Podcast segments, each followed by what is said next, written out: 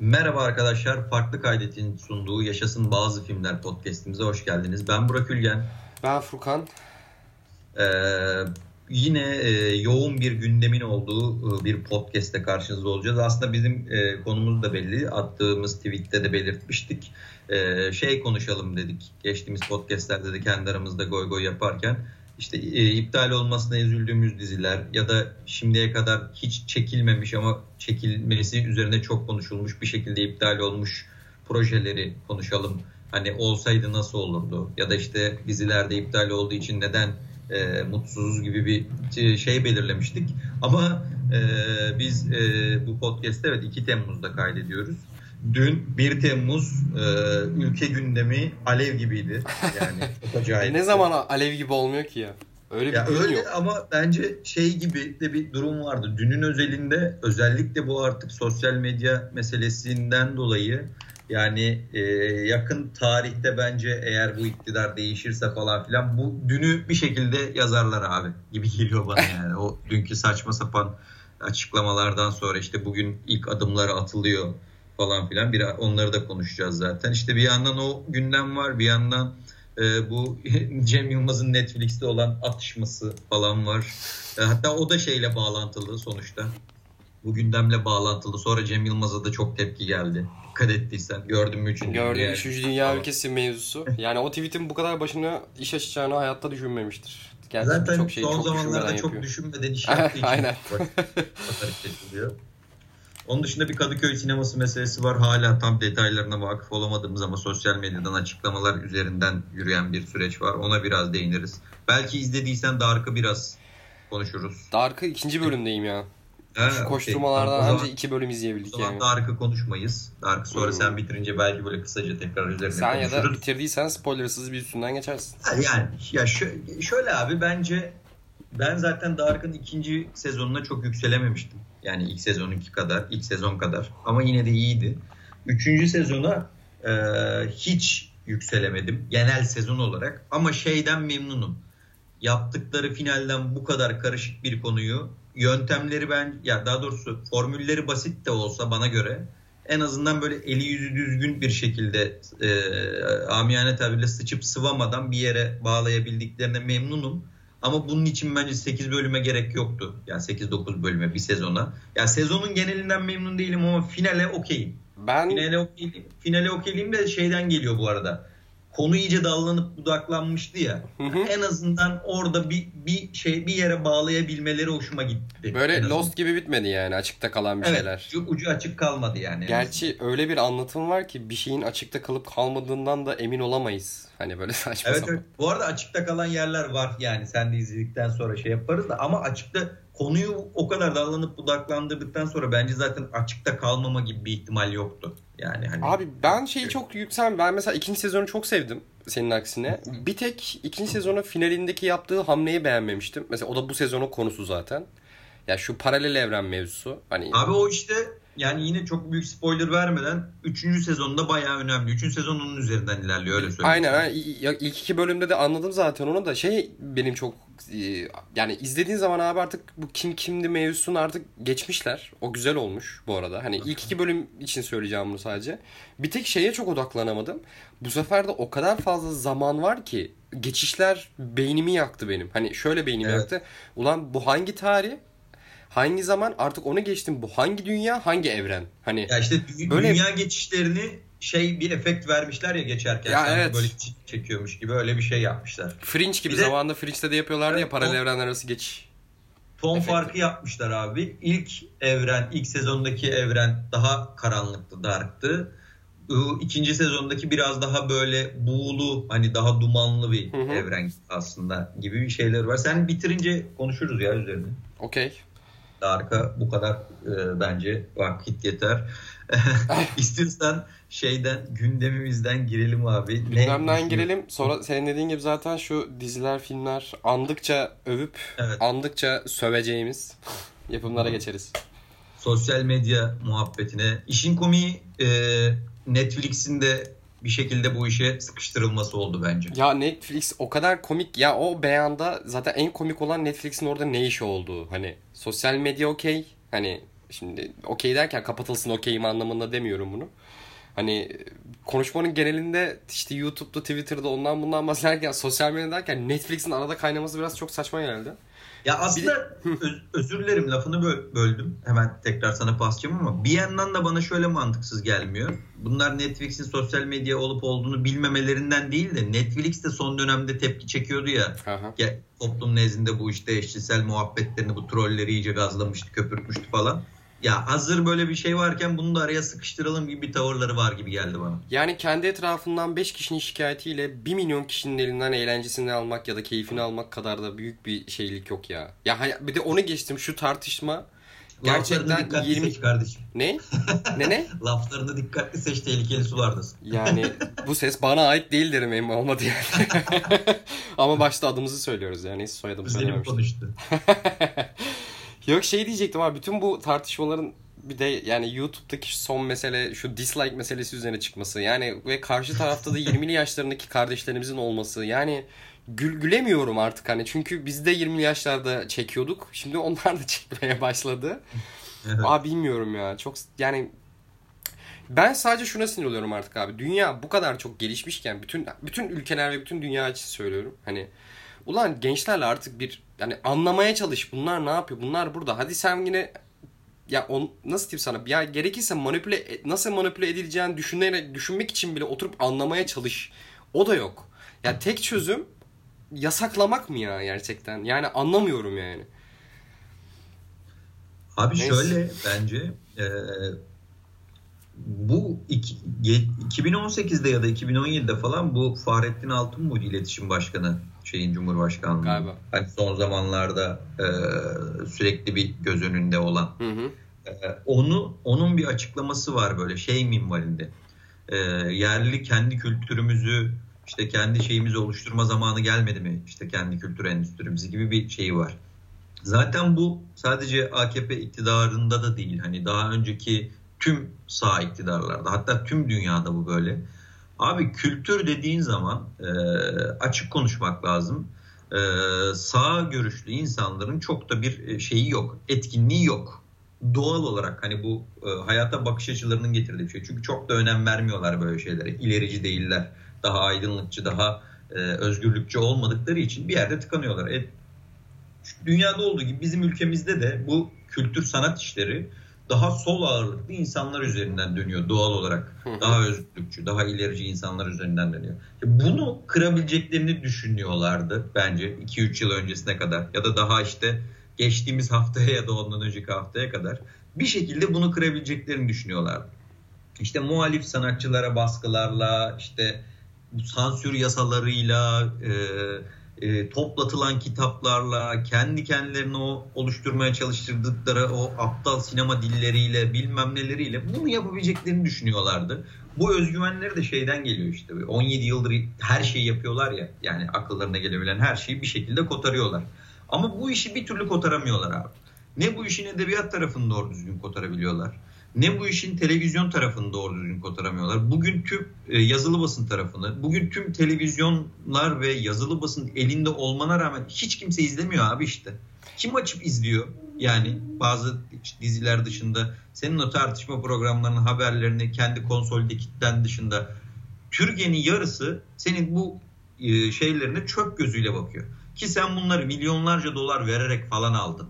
Tek eli haline getirdin bir şekilde. Tek bir yerden aynı manşetleri attırdın. Ama özellikle çok klişe ama sosyal medyanın gelişmesiyle, de çeşitlenmesiyle ve bilgiye ulaşmanın gerçekten de 3 saniye falan bir şey olmasıyla bir türlü o bağlantıyı kuramıyorlar. Hala böyle televizyon üzerinden, bir şey üzerinden bir şeyleri konsolide etmeye çalışıyorlar. Ama artık o girdikleri çabanın da umutsuz olduğunu bence bu şey muhabbetinde fark ettiler. Dislike muhabbetinde gençlerin. Yani çünkü hani mesela ben Cumhurbaşkanlığı İletişim Danışmanı olsam bu yayını yaptırmazdım. Çünkü çok belli değil miydi böyle olacağı? Sen çocukların sınavını turizmciler para kazansın diye bir ayağına çekmişsin, bir onu yapmışsın, bir bunu yapmışsın. Sana bir aydır tüm gençler sınavımızı değiştir diye Twitter'ı yıkıyorlar. Yani bir şekilde örgütleniyorlar kendi kendilerine. Ve böyle bir şey birikirken ilginç bir şekilde sınavdan bir gün önce gençlerle yayın yapacağım diye. Yazık, orada daha çok ufak yaşta analarının babalarının gazıyla gelmiş 8 tane genci karşına alıp çanak soru sordurtursan önceden verip bilmem ne. Abi ben izlediğim yayını 2000-2500 kişi falan izliyordu maksimum. Ha, yani şeyde, canlı yayında. Ve yani sürekli dislike şeyi artıyor. Başta yorumlar kapalıydı bu arada. Açıktı. Sağ taraftaki yorumların abi %60-70'ti. Şu 70'i şu minvaldeydi. Sınavı ertele. Ya yorumları giriyor araya. PlayStation 5 çok pahalı reis. Bu vergileri düşün. Çünkü bu çocukların derdi bu abi. Yani telefon çok pahalı, PlayStation çok pahalı. İşte sınavı ertele diyor. Dinlemiyor kimse. Abi sonra orada bir kendi kendilerine oy moy yok diye bir şey başlattılar yorumlarda. Abi çığ gibi sağ taraftan yorumlardan sürekli oy moy yok yağıyor. Ve kapattılar ondan sonra yorumu. Sonra videoda dislike rekoruna koşunca bence bir şeyin farkına, böyle bir çok büyük bir aydınlanma değil ama şeyin farkına vardılar. Biz ne kadar trollerle de olsa işte atıyorum kendi kamuoyumuzu oluşturmaya çalışsak da buradaki gücü kontrol edemeyeceğiz. Edemiyorlar da abi. Yani işin komiği, tekrar senin söylediğin noktaya geleceğim ben. 2020 yılında bir şekilde interneti engelleyebileceğini düşünmek, internete ulaşımı engelleyebileceğini düşünmek de yani böyle benim çok garibime gidiyor. Gibi bir atasözü var ya, hani götüyle inatlaşan altına sıçar diye. Gerçekten öyle bir şey. Çok iyi oldu kanka. Abi gerçekten öyle ya. Hani nasıl? Şimdi okey, VPN kullanılacak bir sürü insan, yani bir sürü, abi bir de bir yandan da bu işin ekonomi tarafı da var ya. Yani bir sürü insan ne yapacak bu işten para kazanan? Doğru diyorsun. Ya bir de senin dediğine de şöyle hak veriyorum abi. Bak, bir taraftan kendi zaten propaganda ekibi var. Hani bir şekilde var olmaya çalışıyor. Bir şekilde kendi yani bir şekilde zapt etmeye çalışıyor zaten bir kanaldan. Ya gerçekten dönüp baktığında, bu dünya siyaseti için konuşuyorum bu arada. Yani bu görüşte bu kadar, hani bu muhafazakar sağ tarafta, yani dönüp tarihe baktığında ulan biri, yani iki elin parmağını geçmeyecek bir üretimi yoklar yani. Hani sen dedin ya, yani kültür dediğin şey aslında biraz böyle oluşur ama bir şey koymuyorlar. Yani bugün senin karşı olduğun bir şey varsa onun karşısına o zaman bir şey koy. Bir şey üret. Hani bir de onu görelim değil mi? Abi o da yok. Hani zihniyet yalnızca onu ortadan kaldırmak. Çünkü üretemiyorlar ve bu üretememelerine, bu kısırlığa ben mesela hayretle bakıyorum ya. Hani bunca yıl gerçekten mesela kitap okunmasını istiyorsun ama kendi tarafına baktığın zaman bir üretimin, bir şeyin yok. Yani anlatabiliyor muyum demek istediğimi? Hani bu, madem bir kültür oluşturmaya çalışıyorsun, kültür oluşturmaya başlayacağın nokta yasaklarla olmamalı. Ve olmuyordu ve artık işlemiyordu. Çünkü zaten yeni nesil artık zaten gördüğümüz gibi hepimizin hayvan gibi bilinçli bir şekilde geliyor. Ve yani yemiyor abi. Yemeyecek de yani. Ya bana yeni nesil inanılmaz politik bir bilinçle geliyor gibi gelmiyor. Ama anlamında bilinçli geliyor. Yani şimdi hep söyleyen, üzerinden konuşuluyor ya bu meseleler. 2023'te 7-8 milyon yeni oy kullanacak genç var. Az bir rakam değil. Şimdi bu jenerasyonu sen, işte o meşhur Z kuşağını sen oy almak istiyorsan onlardan, bunu yapmak için sosyal medyayı kapatır mısın ya? Böyle bir anlatabildim mi demek istedim yani? En son yapacağın şey bu değil mi? En son yapacağın bir şey bile olmamalı bu. Yani zaten olmamalı da, yani nasıl o çocukların oyunu alacaksın mesela? Madem niyet oysa. Çok acayip ya. Bu arada büyük bir politik bilinç de gelmiyor olabilir. Bilmiyorum, dönüp baktığında hep çoğumuz gibi değil. Mesela sen 20'li yaşlarında daha politik, daha aktif bir karakter olabilir. Mesela ben o kadar değildim ama bir yerden sonra geçen tweet'i tekrar hortladı ya. Yani siyasetten uzaklaşayım da şurada biraz kafa dağıtayım dediğiniz ne varsa içine sıçacaklar. Mantığı aynen var ya. Yani doğru. Yeni nesilde seve seve politik olmak zorunda kalacak. Yani öyle çember daralıyor giderek. Ya bir de bu Dark meselesinde de benzer bir tweet vardı ya. Ulan ülke gündeminden kaçalım diye Dark izliyoruz.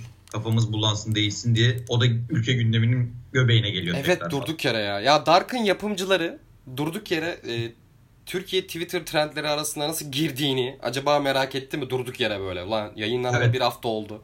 Yani Almanlar kendi aralarında ne konuştu, bunlar ne konuşuyor? Yani politikacılar niye Dark'tan bahsediyor diye böyle. De komik geliyor abi bana. Tamam, böyle tweetler atılır. Hani genelde artık muhalefet de yapacak bir şey bulamayınca sürekli bağlıyor.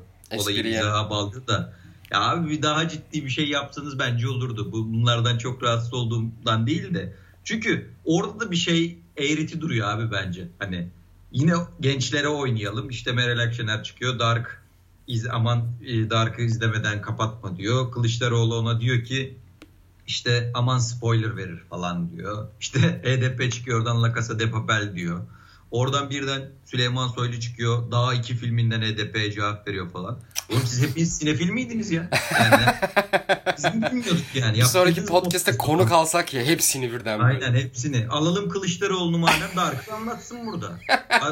Alalım Meral Akşener'i, öyle de bir tweet vardı ya, 90'lardaki Dark'ı anlatsın burada madem yani. Yabancı değildir. O çok politik oldu.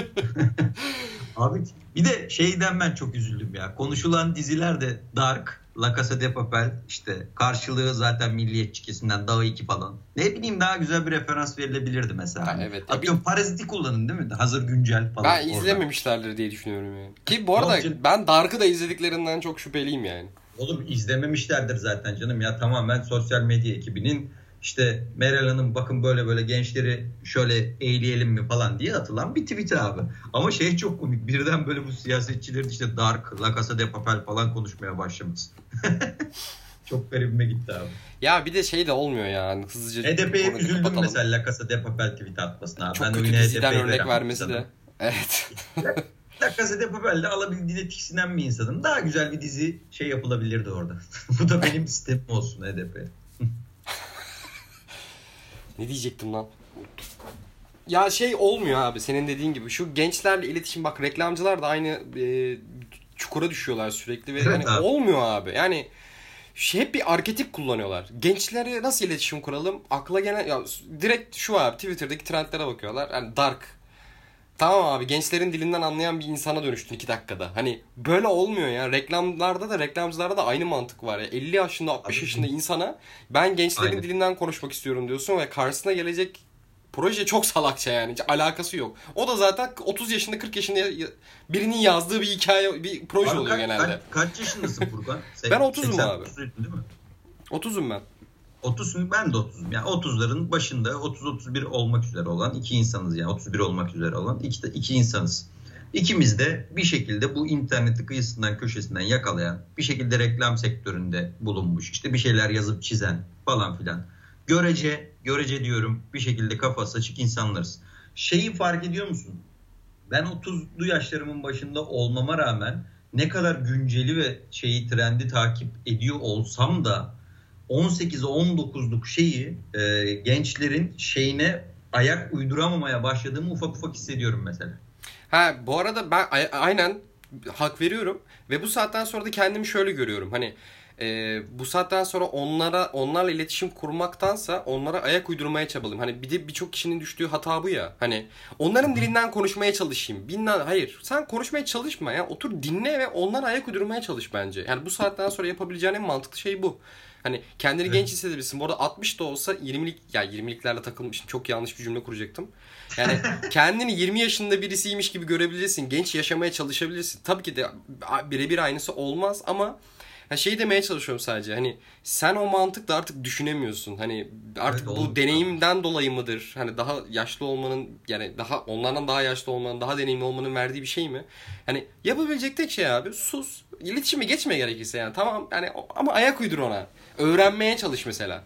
Abi ben bazen 20 yaşındaki insanların tweetlerini görüyorum mesela. Gerçekten 2 kere 3 kere okuduğum oluyor böyle. Ya doğru. Ya zaten şu yaptığımız konuşmadan bile aslında yaşlanmaya başladık. Evet ya. Gerçekten. Gerçekten de resmen dedeye bağladık. Ya ama şöyle toparlayacağım abi orayı. Ya benim kastettiğim nokta şu. Bu gençler başka bir şey istiyor abi senden. Yani zaten yasaklama kısmını falan geçtim artık. Rezillik. Bunu konuşmanın bir... Ya o kadar üzülüyorum ki. Yani 2020 yılında... Yani konuşuyoruz işte, Twitter'ı kapatalım falan diye konuşuyoruz hala. İnanılmaz şeyler bunlar. İnanılmaz yani. Bu bir tek zaten... Onun üzerine ama bir yandan da bu gençlerle iletişim konusunda da ya bu kadar çiğ olmadan da gençlerle iletişime geçilebilir. Daha samimi bir şekilde. Daha gerçekten de o gencin derdi neyse. O gencin derdi TikTok'sa TikTok. Anlatabildim mi? Ya onu da küçümsüyor ya şimdi insanlar.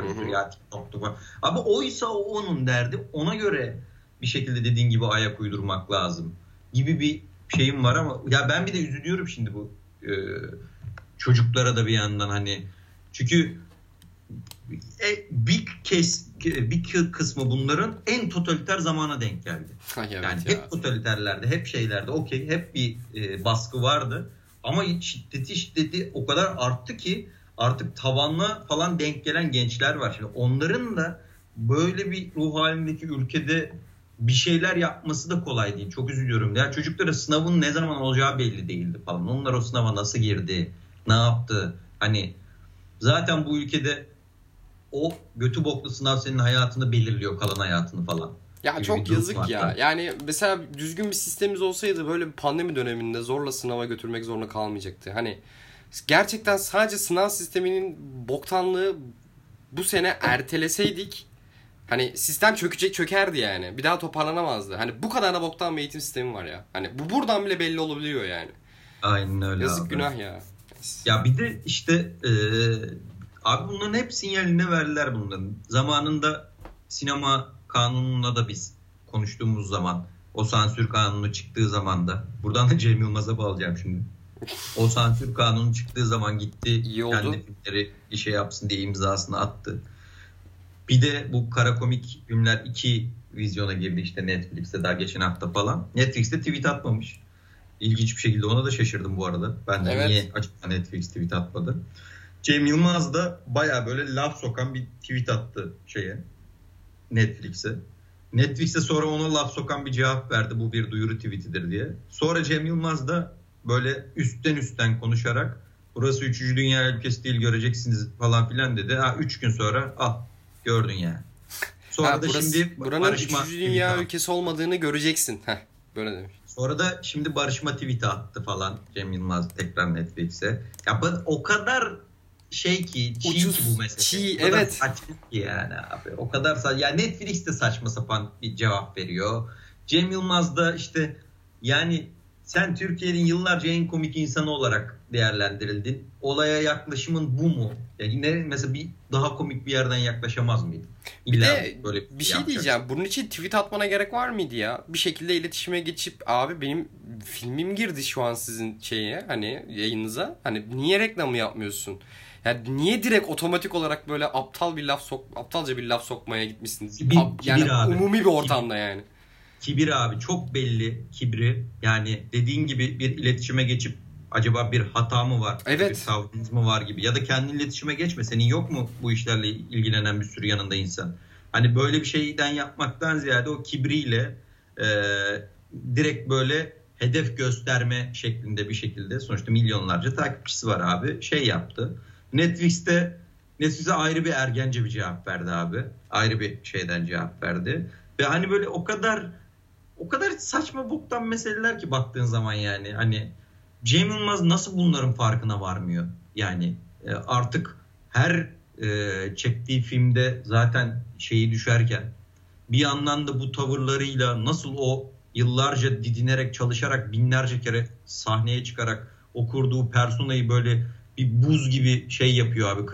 Çatır çatır kırılan bir buza dönüşüyor. İnanılmaz yani, ben çok şaşırıyorum ya. Ya kendiyle dalga geçebilen bir insana dönüşebilseydi Cem Yılmaz şu an o kadar rahattı ki büyük ihtimalle. Ama gerçi abi bir de bunlar birbirini çok gazlıyor, çok eğiliyor ya bunlar arkadaş grubu. Bakalım şimdi dün haberleri çıktı, Ozan Güven'in kadını dövmüş. Gördün mü Twitter'da bilmiyorum. Gördüm. Yani kadının fotoğraflarını sesini çıkarmaması. Yani bakalım mesela. Yani ne olacak? Ne olacak bu ülkede? Ne yazık ki gene 2 yalandan yapılır, sonra dizilerine, filmlerine devam eder de. Okey, madem duyarlısın bu konulara, 3. dünya ülkesi değilse burası, hadi bakalım bir ses çıkar bakalım. Ben bir şey söyleyeceğim bu konuda abi. Daha dün bizim gündemimizdi. Bu haberi gördükten sonra Bahar'la da aramızda konuştuk. Abi yani yurt dışına baktığında bak, Kevin Spacey bugün nasıl kariyeri sona erdirildiyse bu aynı şey niye burada olmuyor ya? Evet abi. Son 2 senedir Can Yaman dedim, konuşamadım ya. Can Yaman'ın ne kadar iğrenç şeyleri çıktı ortaya. Adamın hala şu an başrol olduğu bir yaz dizisi falan var. Yani oğlum, bu kadar mı kafasını orada çekiyordu? Dün bizim evin önünde o dizi çekiliyordu. Ciddi misin? Tam böyle evin kapısının önünde 60-70 kişilik set ekibi falan var. Karavanlar falan. Ulan ne oluyor bilmem ne. Bir yandan da polis var.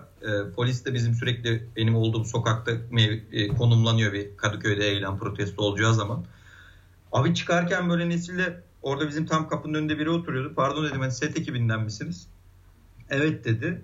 Hangi dizi ya dedim. Şey dedi, Bay Yanlış mıymış neymiş? Ha öyle bir şey. Galiba. Ben de şey dedim, ha bu kaslı herifin ismi. Aynen abi dedi, güldü çocuk da falan böyle. Ya adamın işte dediğin gibi ne kadar şeyi ortaya çıkmasına rağmen tüm bu süreçte adam işte daha dün dizi çekiyor abi. Yani hiçbir kariyerinde de bir şey olmadı. Televizyon camiasındaki iğrençliklerden bahsediyor. Yani çok kötü ya. Yani bu, kimsenin rol verme ya da bir projeye dahil etmemesi gerekiyor bu insanları yani. İnanılmaz. Ozan Güven'in işte açıklaması da şey abi. Çok iyi. Yani açıklaması okuyunca o kadar anlıyorsun ki abi şeyini. Yani böyle yalandan verildiğini o ifadenin falan. Yani ama dediğin gibi bizim sektörümüzde çok bunun için uğraşan örgütlenen insanlar var, kadınlar var. Çok uğraşıyorlar. Ama bir yandan da öylesine bir iğrenç bir sektör olmuş ki bu sektör. Yani Ozan Güven ifadesi de şey demişti, kariyerimi bitirmeye yönelik bir hareket gibi falan. Bitmez senin kariyerin, korkma yani. Kimsenin kariyeri bitmiyor bu ülkede yani. Keşke bitse ama bitmez ya. Aynen. Velhasıl öyleydi. Ha bir de yine bu gündeme dair çok detaylı bir şekilde birinci ağızlardan bilmesek de internet üzerinden dönen diyalogtan Kadıköy sinemasının bir meselesi var. Umarım doğru çıkmaz. Yani doğru değildir.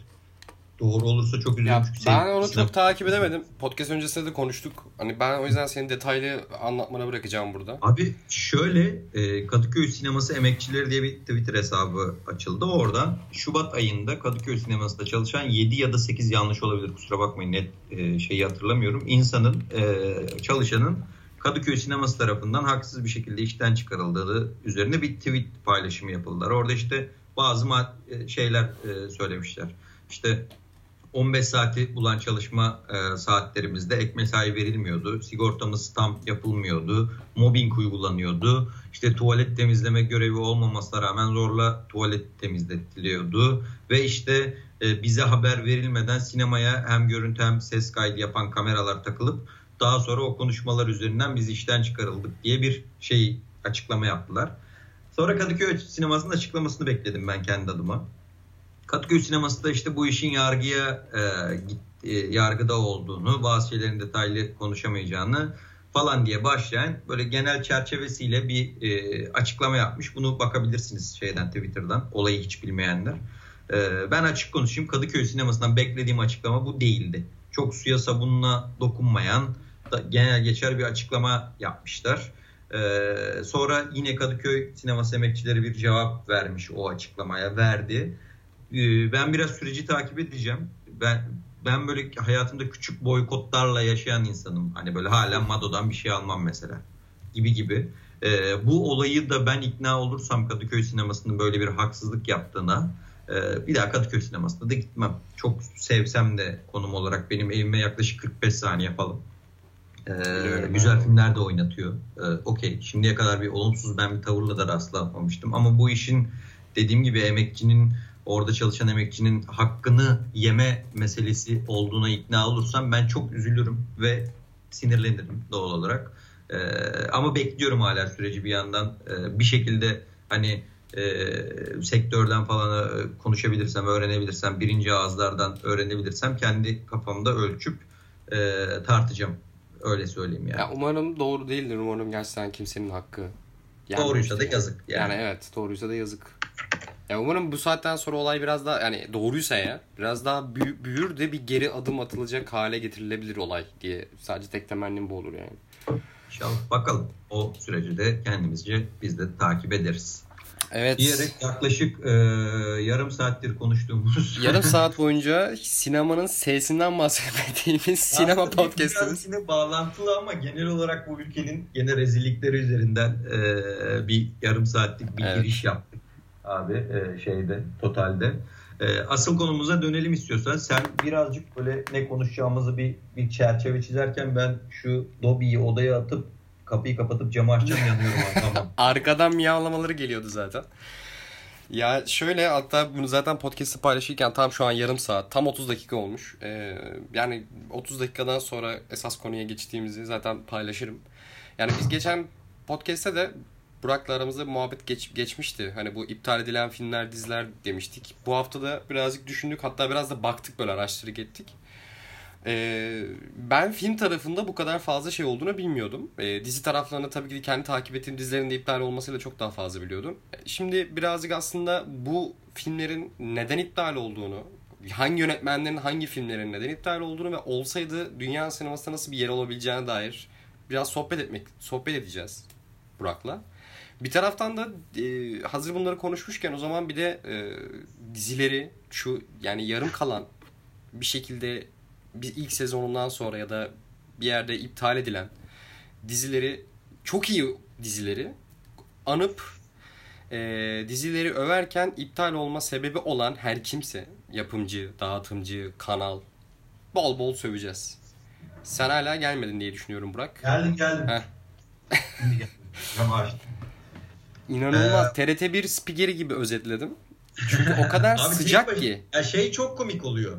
Mesela bu podcast yaparken ya bazen şey yapıyoruz ya, ben bir hemen şuraya gidiyorum, bir sen toparla deyince, halbuki sen orada sussan mesela, hı-hı, hiç o gerilim olmuyor ama ben bir yere gidiyorum falan deyince durumu toparlarken gerçekten çok saçma TRT spikerine bağlanıyor dediğin gibi. Abi bir, hem öyle hem de şu an 73 derece yani yapışığım, hiçbir şey, biraz sıcaklık dışında ya da soğuk şeyler dışında hiçbir şey düşünemiyorum. Ama dediğin de acayip. Şu an zaten karşımda değilsin. Hani şeyden online olarak birbirimize konuşuyoruz. Hani orada sessiz kalsan da yine hiçbir şey değişmeyecekken insan bir garip bir tribe giriyor. Okey, ben istiyorsan sen başla. Ben bu bölümde var bazı şeylerim, notlarım ama genel olarak sen modere et bence. Çünkü benim çok fazla yok, var tabii de ama çok inanılmaz sayıda değil. Şöyle dizi, yani aslında dizilerin sayısı çok fazla. Hani böyle 200'e yakın iptal edilen dizi var. Onlara o yüzden sonra geçelim. Filmler de fazla. Birçok şey var. Bir film var daha doğrusu. Hani ben aralarından birkaçını seçtim abi. İstersen şöyle söyleyeyim. Mesela birincisi aklıma hep şey geliyor ki yakın zamanda da çıkacak zaten. Dune filmi. Hı. Jodorowsky'nin Dune filmi. Sen izlemiş miydin Jodorowsky's Dune'u? Belgeselini diyorsun değil mi? Belgeseli diyorum ha. İzledim. Abi şey diyorum. Bu arada ben şu an Dune'u okumaya başladım. Ne zamandır erteliyordum. Lan dedim, film geliyor ve büyük ihtimalle ben umutluyum. Çok iyi bir film çıkacak ondan. Dedim hani okuyayım bari kitabı. Abi şu an yani 1/4 bitti diyeyim. Çok kalın kitap. Yüzüklerin Efendisi gibi bir şey zaten. Bu arada Yüzüklerin Efendisi gibi dememe sebebi de şu. Gerçekten birçok yazarın ve birçok editörün dediği, hani Yüzüklerin Efendisi dünya üzerine bir tek bu eserle, bu antolojiyle karşılaştırılabilir anca dediğini gördüm. Abi şu an 1/4 kadarıyla okudum. Çok 5. kümle olabilirim belki ama çok iyi gidiyor. Yani Denis Villeneuve şu an bunun, okuduklarımın yani %10'unu çekse inanılmaz etkileyici bir şey izleyeceğiz gibi gözüküyor yani. Velhasıl böyle bir giriş yapacağım. Jodorowsky's Dune'u izlemediyseniz, dinleyen arkadaşlar için söyleyeyim, tavsiye ederim. Yani Dune eseri, Dune kitabını Jodorowsky daha 70'lerin sonundaydı galiba, ben satamıyorsam, ya da 80'ler civarı. Alejandro Jodorowsky çekmek istiyor ve inanılmaz bir kadro kuruyor. Bunu daha önceki podcastlerde belki konuşmuşuzdur da. Hani Salvador Dali oynuyor, Orson Welles oynuyor. Müziklerini Pink Floyd yapıyor. Alien'ı tasarlayan adam Alan Giger. Sanat yönetmenliğini yapıyor. Yani olabilecek en büyük, en güzel kadroyu kuruyor. Ama bir şekilde sırf Alejandro Jodorowsky'den dolayı film olmuyor. Şu anlamda olmuyor. Yapımcılar istemiyor. Ben Jodorowsky Studio'nda anlattığı kadarıyla böyle hatırlıyorum. Yani her şeyden eminler. Projeyi çok hatta böyle şeylere kadar hazır. Storyboardlar hazırlanmış, her şey hazır, her şey. Yani okey dense yarın çekime falan başlayacaklar. Sanırım yapımcılar Jodorowsky'den pek memnun olmadığı için bir şeyi rafa kaldırıyor. Yıllar sonra da Jodorowsky'nin aynı kafada zaten dünya üzerine bir de David Lynch var. David Lynch çekti ve bu kadar mı kötü bir film çıkar ortaya ya? Yakın zamanda Netflix'e geldi. Yani Yeni Denis Villeneuve'ın filmi gelmeden önce onu izlemenizi tavsiye ederim. Ne kadar kötü olduğunu bir de siz tanık olun. Ya ben bu filmin çekilmesini çok isterdim abi. Şundan dolayı Jodorowsky Dune'da o kadar güzel anlatıyor ve hani öyle bir kadroyu toplamış ki, yani birincisi zaten Jodorowsky'nin dehasına hayran kalıyorsun. Yani Orson Welles'i ikna etmesinden tut Salvador Dali ikna etmesine, işte Pink Floyd'u almasına, bilmem ne, filmi hazırlama sürecine. Yani bu film olsaydı abi en az 2001 Space Odyssey gibi kült bir film dünya sinema tarihine girecekti bence. Ben böyle düşünüyorum. Ben tam aksin gibi düşünüyorum abi bu konuda. Jodorowsky diye de saygı duymakla beraber Dune'u da ben de çok severim.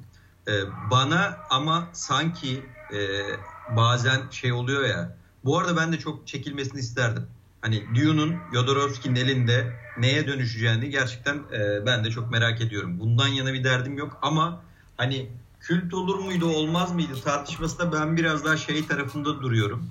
Jodorowsky'nin o manyak çılgın kafası Dune'u bambaşka bir şey yapabilirdi. Yani o Dune evreni değil de Jodorowsky'nin Dune evreni olurdu. Anladım demek istediğini. Yani onun biraz daha böyle David Lynch vari, daha böyle derin, daha hani daha simgelerle dolu. İçinde 3 katı falan gibi bence. Hani 2-3 katı gibi bir kafayla çekecekti. Yani o belgeselde de o bazı o çizimleri falan gösteriyor, şeyleri falan. Burada bence sıkıntı şeyde çıkacaktı eğer çekseydi. Şimdi Dune'da abi sen de yeni okumaya başlamışsın.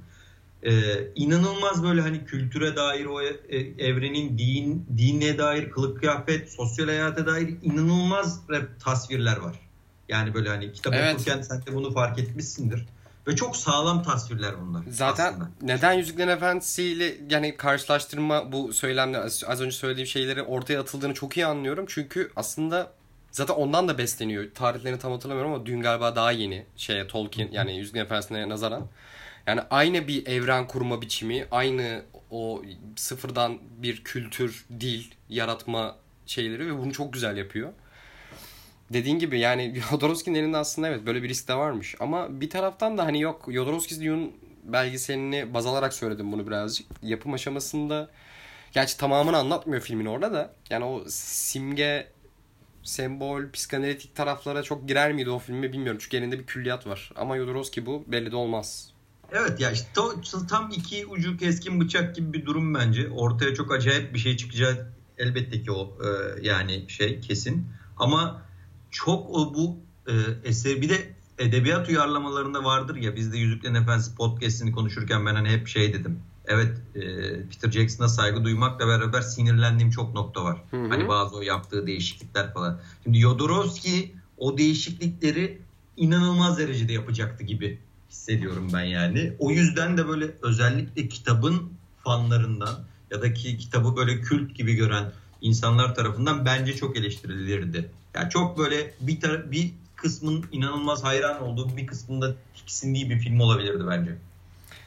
Doğru, bir ihtimal var ama ben de tam tersi yani bir taraftan da yapım aşamasını ve yılını düşününce aslında işin içine yılı da giriyor benim için abi. Hani ya nasıl ki 68'de Kubrick'in Space Odyssey'yi nasıl mümkün olabildiğini aklımız hayalimiz almıyor. Hani öyle bir eser çıkacaktı bence ortaya hani.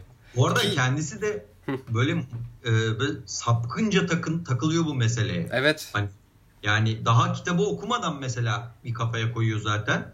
Sonra böyle herifin anlatırken gözünden anlıyorsun zaten manyakça bir takıntısı olduğunu bunu çekebilmek için aslında. Zaten öyle başlıyordu belgesel. Çok güldüm ya. Hani kitabı okumadım. Sadece fikrini duyduktan sonra evet bu filmi yapalım deyip böyle başlıyor obsesyonu. Aynen öyle.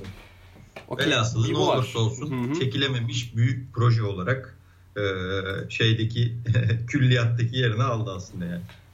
Aynen öyle. Başka devam edeyim istiyorsan ya da sen var mı aklında? Bir tane ben söyleyeyim. Söyle abi buyur.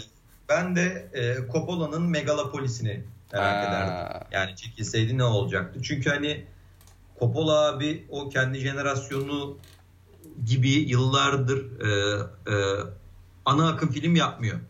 Yani bir yaklaşık neredeyse 30 yıl falan oldu mu çok ana akım film yapmayalı olmuştur herhalde. Be 25-30 yıl falan olmuştur abi.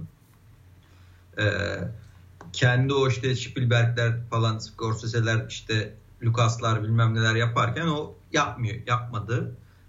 Hep böyle daha alternatif tarza yöneldi aslında bazı filmleriyle. Bu arada film çekilecekken 11 Eylül sebebiyle proje rafa kaldırıyor. Onu da söylemek lazım. Tam böyle 11 Eylül öncesinde her şey planlanırken 11 Eylül giriyor. 11 Eylül'den sonra Amerika zaten yerle yeksan. O dönemde 11 Eylül'den sonra da bir daha benim okuduğum kadarıyla finansman bulamıyor. Yani o. Evet, çünkü sanırım hikaye de bununla ilgili. Hani bir New York ve Ütopya bir aradayken evet. Bir de yani böyle bir saldırıdan sonra yapılamıyor. Metropolis'in o kült film Metropolis'in aslında biraz daha üzerine oynanmış hali Hı-hı. diyebiliriz. Megalopolis. Ve hani evet, çekseydi, o dönem çekseydi, şimdi çekse bence çok da bir şey olmaz artık zaten. O da yaşlandı. Yani onun yaşlandı da... ve son dönem, ya son dönem dediğim işte hani bu eski... Çok kötü filmler çekti. Evet, evet ya. Bunu nasıl kibarca söyleyin diyecektim de. Öyle ama abi. Bence zaten kötüler. Çok kötü filmler çekmesinin de bunun bu olayın etkisi bence olabilir.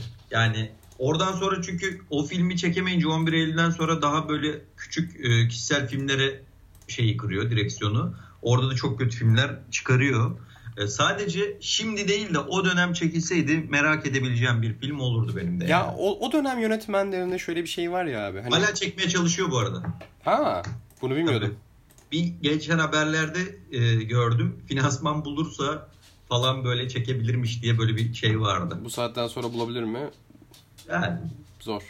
Ya şey diyecektim ben de. O dönem yönetmenleri baktığın zaman böyle hani çok büyük prodüksiyonlarla filmler yapmışlar. Hani Spielberg'lerden tut işte Francis Ford Coppola, hani Apocalypse Now, Godfather serilerine bakıyorsun. Dracula'yı da say hadi. Hatta bir sürü şey sayabilirsin. Bir yerden sonra abi Hollywood'un artık bu bataklık gibi olması mıdır nedir bilmiyorum. Hani stüdyo yönetmene dönüştürüyor seni. O bataklığa evet. Batarsan eğer. Şimdi çoğu mesela bu bataklığa batmış, girmiş daha doğrusu ve hala kendi özgün bir şeyini tutturmaya çalışan bir Spielberg var. Hani olabildiği bütün filmlerini sevmiyorum. O ayrı konu. Abi ama yani hayret ediyorum ya. Godfather'ı çeken yönetmenle, Apocalypse Now gibi bir filmi çeken yönetmenle şu son 10 filmi çeken Francis Ford Coppola aynı insan mı diye evet, düşünüyorum. Bu bir Hollywood'un yani Hollywood'un etkisi mi acaba? Yani bir stüdyo içinde çektiği zaman böyle saçma sapan sırf gişi için salak salak filmler çektiriyor ya. Birçok yönetmen hayatı. Ama bu herif onu da yapmadı abi yani. Daha yapamadı. Filmler de çekti, yapamadı da yani nereye sürükleneceğini bence bilemedi. He, o da var. Öyle. Okay. O zaman bir tane ben şöyle ekleyeyim hazır. Az önce Jodorowsky deyip Dali'den konuyu açmışken. Dali'nin gördüm bilmiyorum. Giraffes on Horseback Salat diye bir inanılmaz ilginç isimli bir şeyi var. 1937 evet. Yapımı sürreal komediymiş bu. Ve Dali yapmak istiyormuş bunu abi. Yani olmamasının sebebi tabii ki de Dali. Ve yanlış okumadıysam eğer yani bir finansman bulamadığı için bu filmi gerçekleştirebilecek bir şeyi nasıl diyeyim sana, imkanları bulamadığı için yapamıyor. Abi ama şeyi düşünüyorsun ya, şimdi yapımcısın. Dali geliyor ya. Sana bir tane senaryo. Bir de bu arada zaten Louis Buñuel'le beraber Endülüs Köpeği'ni yapmış. Yani birkaç tane kısa filmler, hani kendi sanat alanında zaten rüştünü ispatlamış bir insan bu. Hiç sevmem. Franco bir faşist yalakası olduğu için. O ayrı konu. Ama abi yani eline bir proje geldikten sonra yani hangi yapımcı oğlum bilmiyorum, evini barkını satıp bu projeye yatırması lazımdı yani. Düşünsene, sana Dali geliyor ve böyle bir senaryo anlatıyor yani.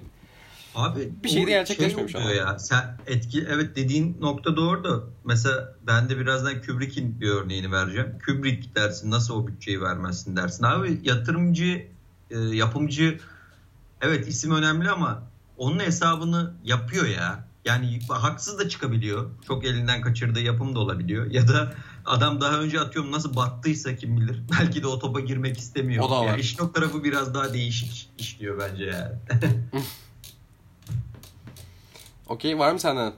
Okey, ben de hazır demişken Kubrick Napolyon filmi çekmek abi istiyor. Abi evet ya. Onu konuşalım. Tam böyle Space Odyssey sonrası. Ama bu da şu sebeple olmuyor abi. Yani bu sanıyorum bu meşhur Waterloo telaffuz, özür dilerim yanlış yapmış olabilirim. Savaşını yapmak için galiba 30 bin figüran istiyor abi şeyden. yapım şirketinden. Yani o dönemin parasıyla da $5 milyon falan bütçe istediği için dolayısıyla yapım şirketi kabul etmiyor ama Kubrick'in anlattığı bir Napolyon hikayesi bence ilginç olabilirdi. Abi bir şey soracağım. Sen hatırlıyor musun? Hiç biliyor musun? Bak şimdi bütün politik tarihi kişilerin filmlerini gördük. Hani Hitler'inden tut Lenin'e, Stalin'e. Hani onların birebir biyografileri olmasa bile onların etki altına aldığı. Hani işte Stalingard da var şimdi şeyden gördüm. Abi Napolyon'un çok yok ya. Yani bilmiyorum Fransız vardır. Hiç yok demiyorum da hani bu kadar popüler olan yok. Evet çok popüler yok ama işte 27 yapım var, 55 yapım var. 70 yapımı Waterloo Savaşı'nı anlatan var. Var ama dediğin gibi böyle hani ne denir ona? Çok böyle vurucu bir filmi benim de hatırladığım yok. Ya da belki biz gözden kaçırdık. Yani Kubrick'in bu kadar insan psikolojisinden ya yani filmlerine dönüp baktığında tarihten, evrenden, insan psikolojisinden, varoluştan, felsefeden yani hepsini sinemasına, her karesine sindirebilen bir adamdan Napolyon filmini görmeyi ben çok isterdim ya. Yani Bu arada sadece parasal sıkıntı da değil. Kubrick geri kalan bütün detaylar için çok zorlamış. Manyak gibi yani. Tabii yani direkt Napolyon olmasa da mesela Barry Lyndon'da aslında bir Napolyon dönemi filmi baktığın zaman. Hı hı. Yani o da bir İrlandalı asinin zengin ve dulla evlenmesinden sonra ki işte o İngiliz kraliyetinin o son dönemindeki şeyi anlatıyor. Olayı anlatıyor. Napolyon'la alakası yok ama Napolyon dönemi gibi Napolyon dönemi filmi. Ondan sonra var. Love and Death var mesela 75 yapımı. Woody Allen'ın ondan sonra direkt 35 yapımı Napolyon Bonaparte diye bir film var. Evet dediğin gibi ama çok böyle bir film yok. Direkt Napolyon'u anlatan bir film yok. Ben de hazır konusu açılmışken Kubrick'in bu arada de var. Spielberg büyük bir Kubrick hayranı. Bu Napolyon'u galiba bir mini seri yapmaya çalışmış ya da çalışıyormuş. Bir taraftan da de garip. Mesela ona da değinmek isterim Kubrick'ten bahsetmişken. Abi yapay zeka filmi, Artificial Intelligence filmini Spielberg'ün bu arada filmi çok severim. Spielberg'ün versiyonunu da çok severim. Yani çok epik bir filmdir bana göre. Özellikle bilim kurgu janrasında çıkmış en iyi filmlerden bir tanesi bence. Hollywood tarafından. Abi yani bir de o filmi Kubrick'in çektiğini hayal edemiyorum ben. Hani zaten şu an Spielberg'ün yaptığı kadarıyla bile epikken Kubrick'in nasıl bir şey yapacağını ben görmeyi çok isterdim. Ona bağlayacaktım. Yani Artificial Intelligence filmini Kubrick'in elinden çıktığın versiyonunu bir paralel evrende eğer yaşıyorsa Kubrick gerçekten görmeyi çok isterdim. Ona bağlayacak. Aynen öyle abi. Ben de merak ederdim. George Miller'ın Justice League muhabbeti. Duydun mu hiç bilmiyorum. Ya duydum da George Miller'ın sanki daha önce bir tane daha böyle bir stüdyo filmi teklif etmişlerdi. George Miller siktirin gidin falan gibi böyle bir şey demiş. Sanırım o dönemden kalma bir şey bu. Olabilir. Yani tam böyle detaylarına hakim olmamakla birlikte sadece bir dönem galiba Justice League'i çekebilme ihtimali varmış ve bunun üzerine kendisi de çekmek istemiş. Gerçi Justice League'i abi Zack Snyder dışında ben yönetsem de daha iyi yönetebilirdim. Orası başka da. Sadece George Miller gibi bir yönetmenin acaba böyle o janrada süper kahraman janrında bir film ortaya koyduğunda ortaya ne çıkar? Daha doğrusu ortaya ne koyardı çok merak ediyorum. Çünkü atıyorum daha Mad Max tonunda bir film mi olurdu? Tam onu diyecektim. Mad Max'e sonuçta yarı fantastik bilim kurgu. O tonda o yapıyı bir süper kahraman filmine enjekte ettiğinde ortaya nasıl bir şey çıkardı? Çok merak ediyorum aslında ben de. Doğru. Yiyeyim. Ben de 2 tane daha film söyleyeyim ben abi o zaman. Birincisi David Cronenberg'den Frankenstein abi. Aynen. Yani Frankenstein neden? Çünkü Frankenstein bence sinema tarihinde hiç düzgün demeyeceğim. O eski zamanlarda yapılan filmler iyidir. Bride of Frankenstein de öyle. O yüzden Frankenstein de öyle. Sonra hiç düzgün güzel bir şey yapılamadı abi. Bir tek geçenlerde bu pandemi süresince çıktı bu. Benedict Cumberbatch'in oynadığı, Danny Boyle'ın yönettiği Frankenstein abi. O muazzam ötesi. Ben hayatımda öyle bir uyarlama görmedim. Yani bir tane sinemada güncel olarak söylüyorum. Çok isterdim. Bir de David Cronenberg gibi böyle beden korku, hani bu Existence filmlerini düşünürsek ya da videodromları. Yani altından çok iyi kalkabilir ki Frankenstein zaten bir beden korku, yani bu korku bu şeyle ortaya çıkmış bir yaratık. O yüzden ortaya çıkabilecek film bence çok ilginç olabilirdi. O yüzden bu filmin olmasını da çok isterdim. Olmamasının sebebine bakmaya çalışıyordum da. Okey, başka projeler falan. Okey. Abi benim de iki tane var. Biri bir ara Neil Blomkamp, bu District 9'ın yönetmeni, Alien 5'e çok niyetlenmiş. Olmamış o da bir şekilde. Ben onu, District 9'ı ben çok severim.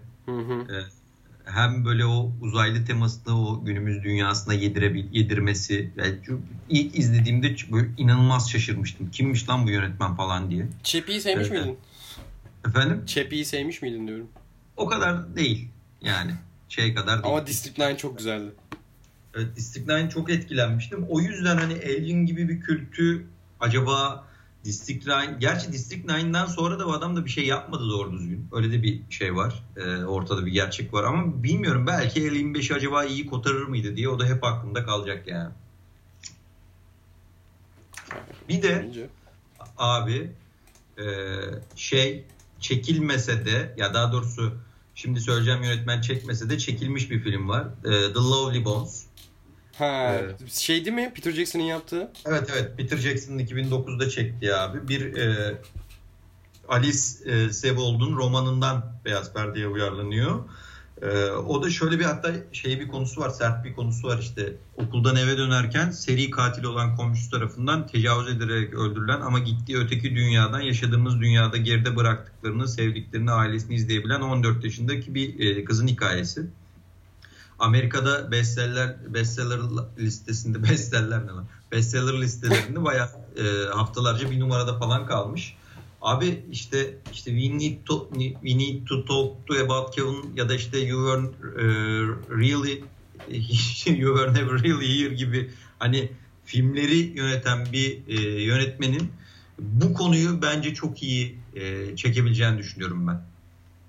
Tam bu o gerilimi, o filmin o tekinsiz sularını, o rahatsız ediciliği çok iyi yansıtacağını düşünüyorum ve 2009'da Peter Jackson çekiyor abi. Peter Jackson çektiği film de kötü çünkü bayağı ne Peter Jackson ne de filmin yapımcıları bir o ergenlik çağındaki kızın psikolojisine dair çok fazla kafa yormamışlar abi. Hiç anlamamışlar. Ben hep diyordum o filmle alakalı. Yani ben hiç beğenmem bu arada filmi. Hani Samanyolu TV gibi ya, akla gelebilecek ilk yani çok yüzeyseldi. Öyle özellikle. Abi o Facebook muhabbeti falan ne kadar saçmaydı ya. Yani hatırlar mısın bilmiyorum abi. Cennetteki Facebook'tan arkadaşlar muhabbeti ya abi falan. Evet ya. Yani hatırlattın. Abi dediğim gibi Leon Ramsey'in elinde baya bir başyapıt belki de olabilecek bir konu böyle Peter Jackson'ın elinde harcanmış abi aslında. Birazcık öyle hissediyorum. Keşke Leon Ramsey çekseydi. Ya, var mı senin? Gerçekten yapımcılara söylesim geliyor bazen ama yani ticari kaygılarını da anlıyorsun aslında. Ya benim bir tane kaldı. Dünya üzerinde çok az kaldı herhalde David Lynch. Genoklan gerçi var David Lynch hayranı. Ben severim. Bir de bu projesini gördükten sonra ayrı bir yaptım ve yani çok sinirlendim. Neden olmadı bu film diye. Ronnie Rackett tamamen bir Eraserhead'den sonrasını anlatıyor. Daha doğrusu sonrasında geçen bir hikaye. Abi bir hikaye bu. Yani sadece okuyunca bile yetiyor ya. Dur neredeydi? Yani bir tane başka bir evren arayan, başka bir gerçeklik arayan, boyut arayan bir dedektif bir adam var. Onun yanında, onun peşine takılan Donut Adam adında elektriği silah olarak kullanan biri var. Ve bir elektrik gücü sağlayan cüce bir rockstar var. Hani şu üçünü zaten koy herhangi bir yere. Hikayeye gerek yok yani. David Lynch de yönetmen olsun. Gerçekten çok güzel bir şey çıkar ortaya. Yalan olmuş. Daha ilk dönemleri zaten David Lynch'in. Bir sürü de elinde projesi varken bunu rafa kaldırmış. Zaten uygun da de bulamamış. Filmi finanse edecek yapımcı da çok fazla bulamamış. O kadar projenin yanında. Ama bu filmi görmeyi çok isterim ki Eraserhead Lynch'in sevdiğim en iyi filmlerinden bir tanesi ya. Yani ilk üçe girer yani rahat. Devamını görmek ve böyle bir konu ve böyle bir karakterlerin olduğu devamı görmeyi çok isterdim. Yani yine yapımcılar ve işte dönemin tutan yönetmenlerin eline böyle 1000 tane projeye yığıyorlar ya.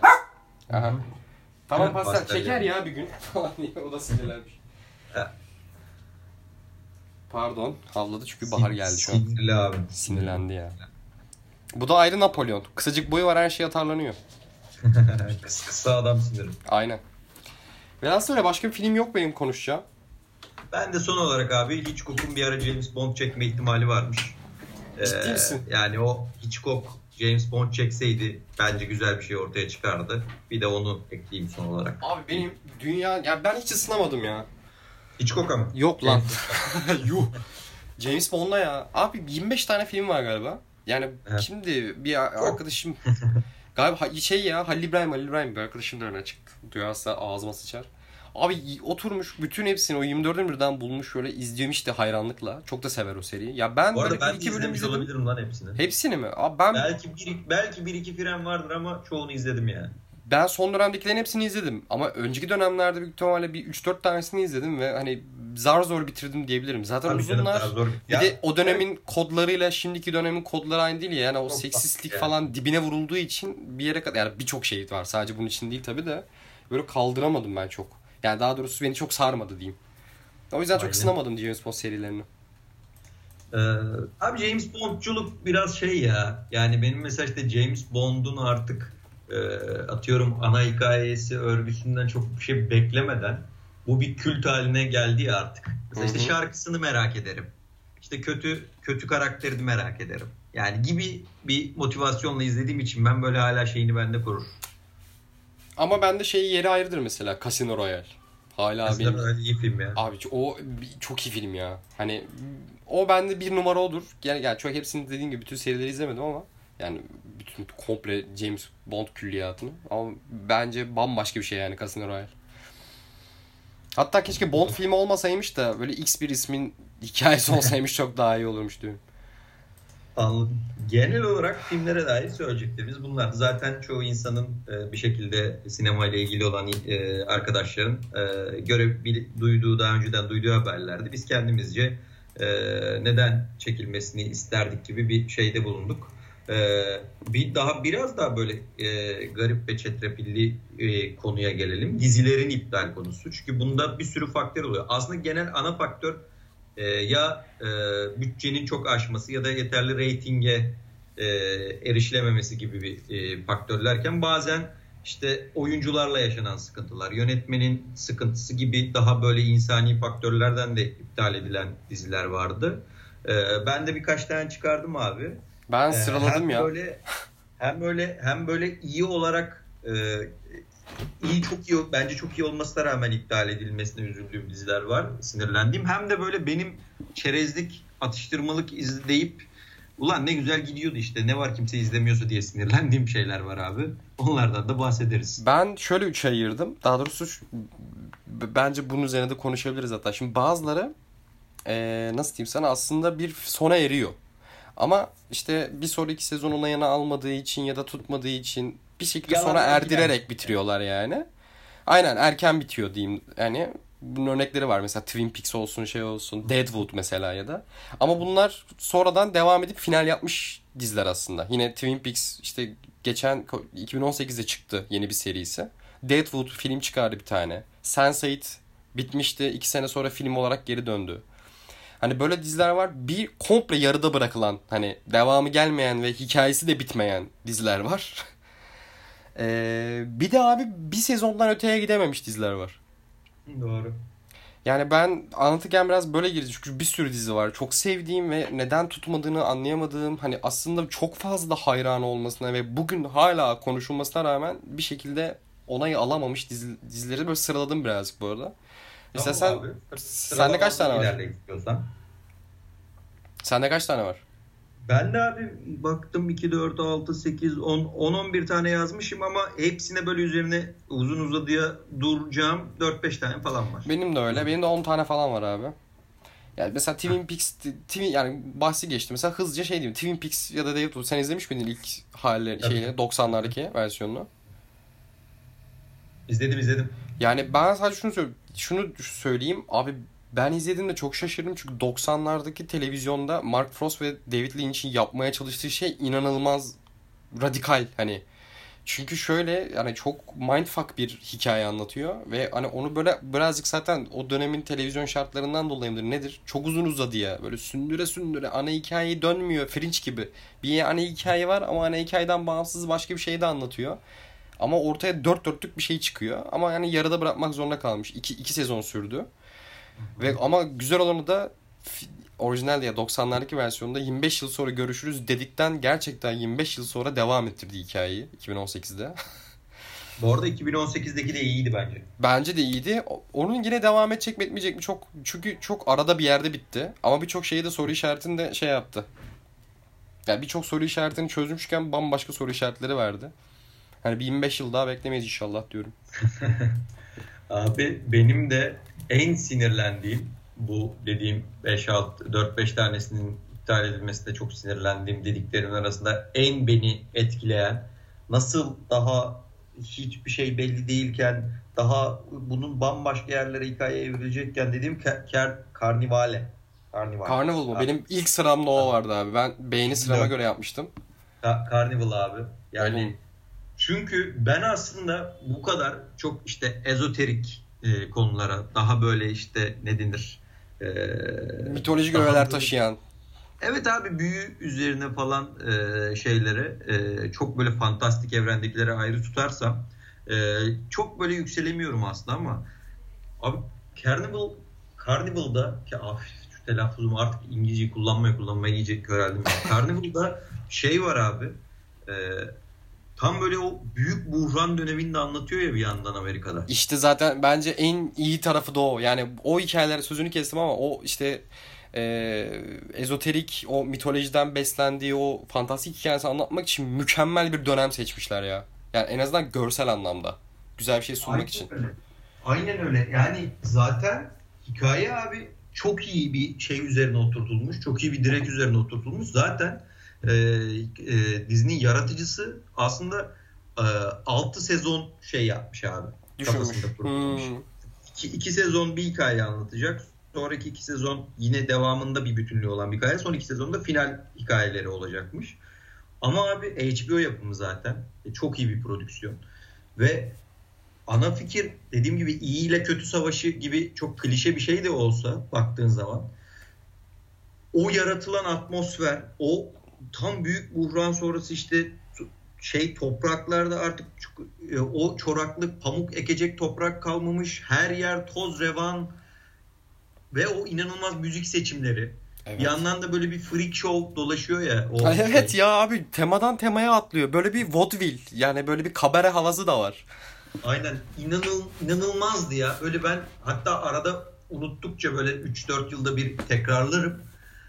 Ve bittiği yerde öyle de bir yerde bitti ki lanet olsun yani. Hani daha abi yok, gidecek evet çok ya. Yolumuz vardı gibi bir şey. Ve tam anlamıyla yani bu Carnival'ı iptal etmek insanlık kaybıdır ya. Gerçekten daha ağır nasıl konuşurum bilmiyorum da küfür etmeden.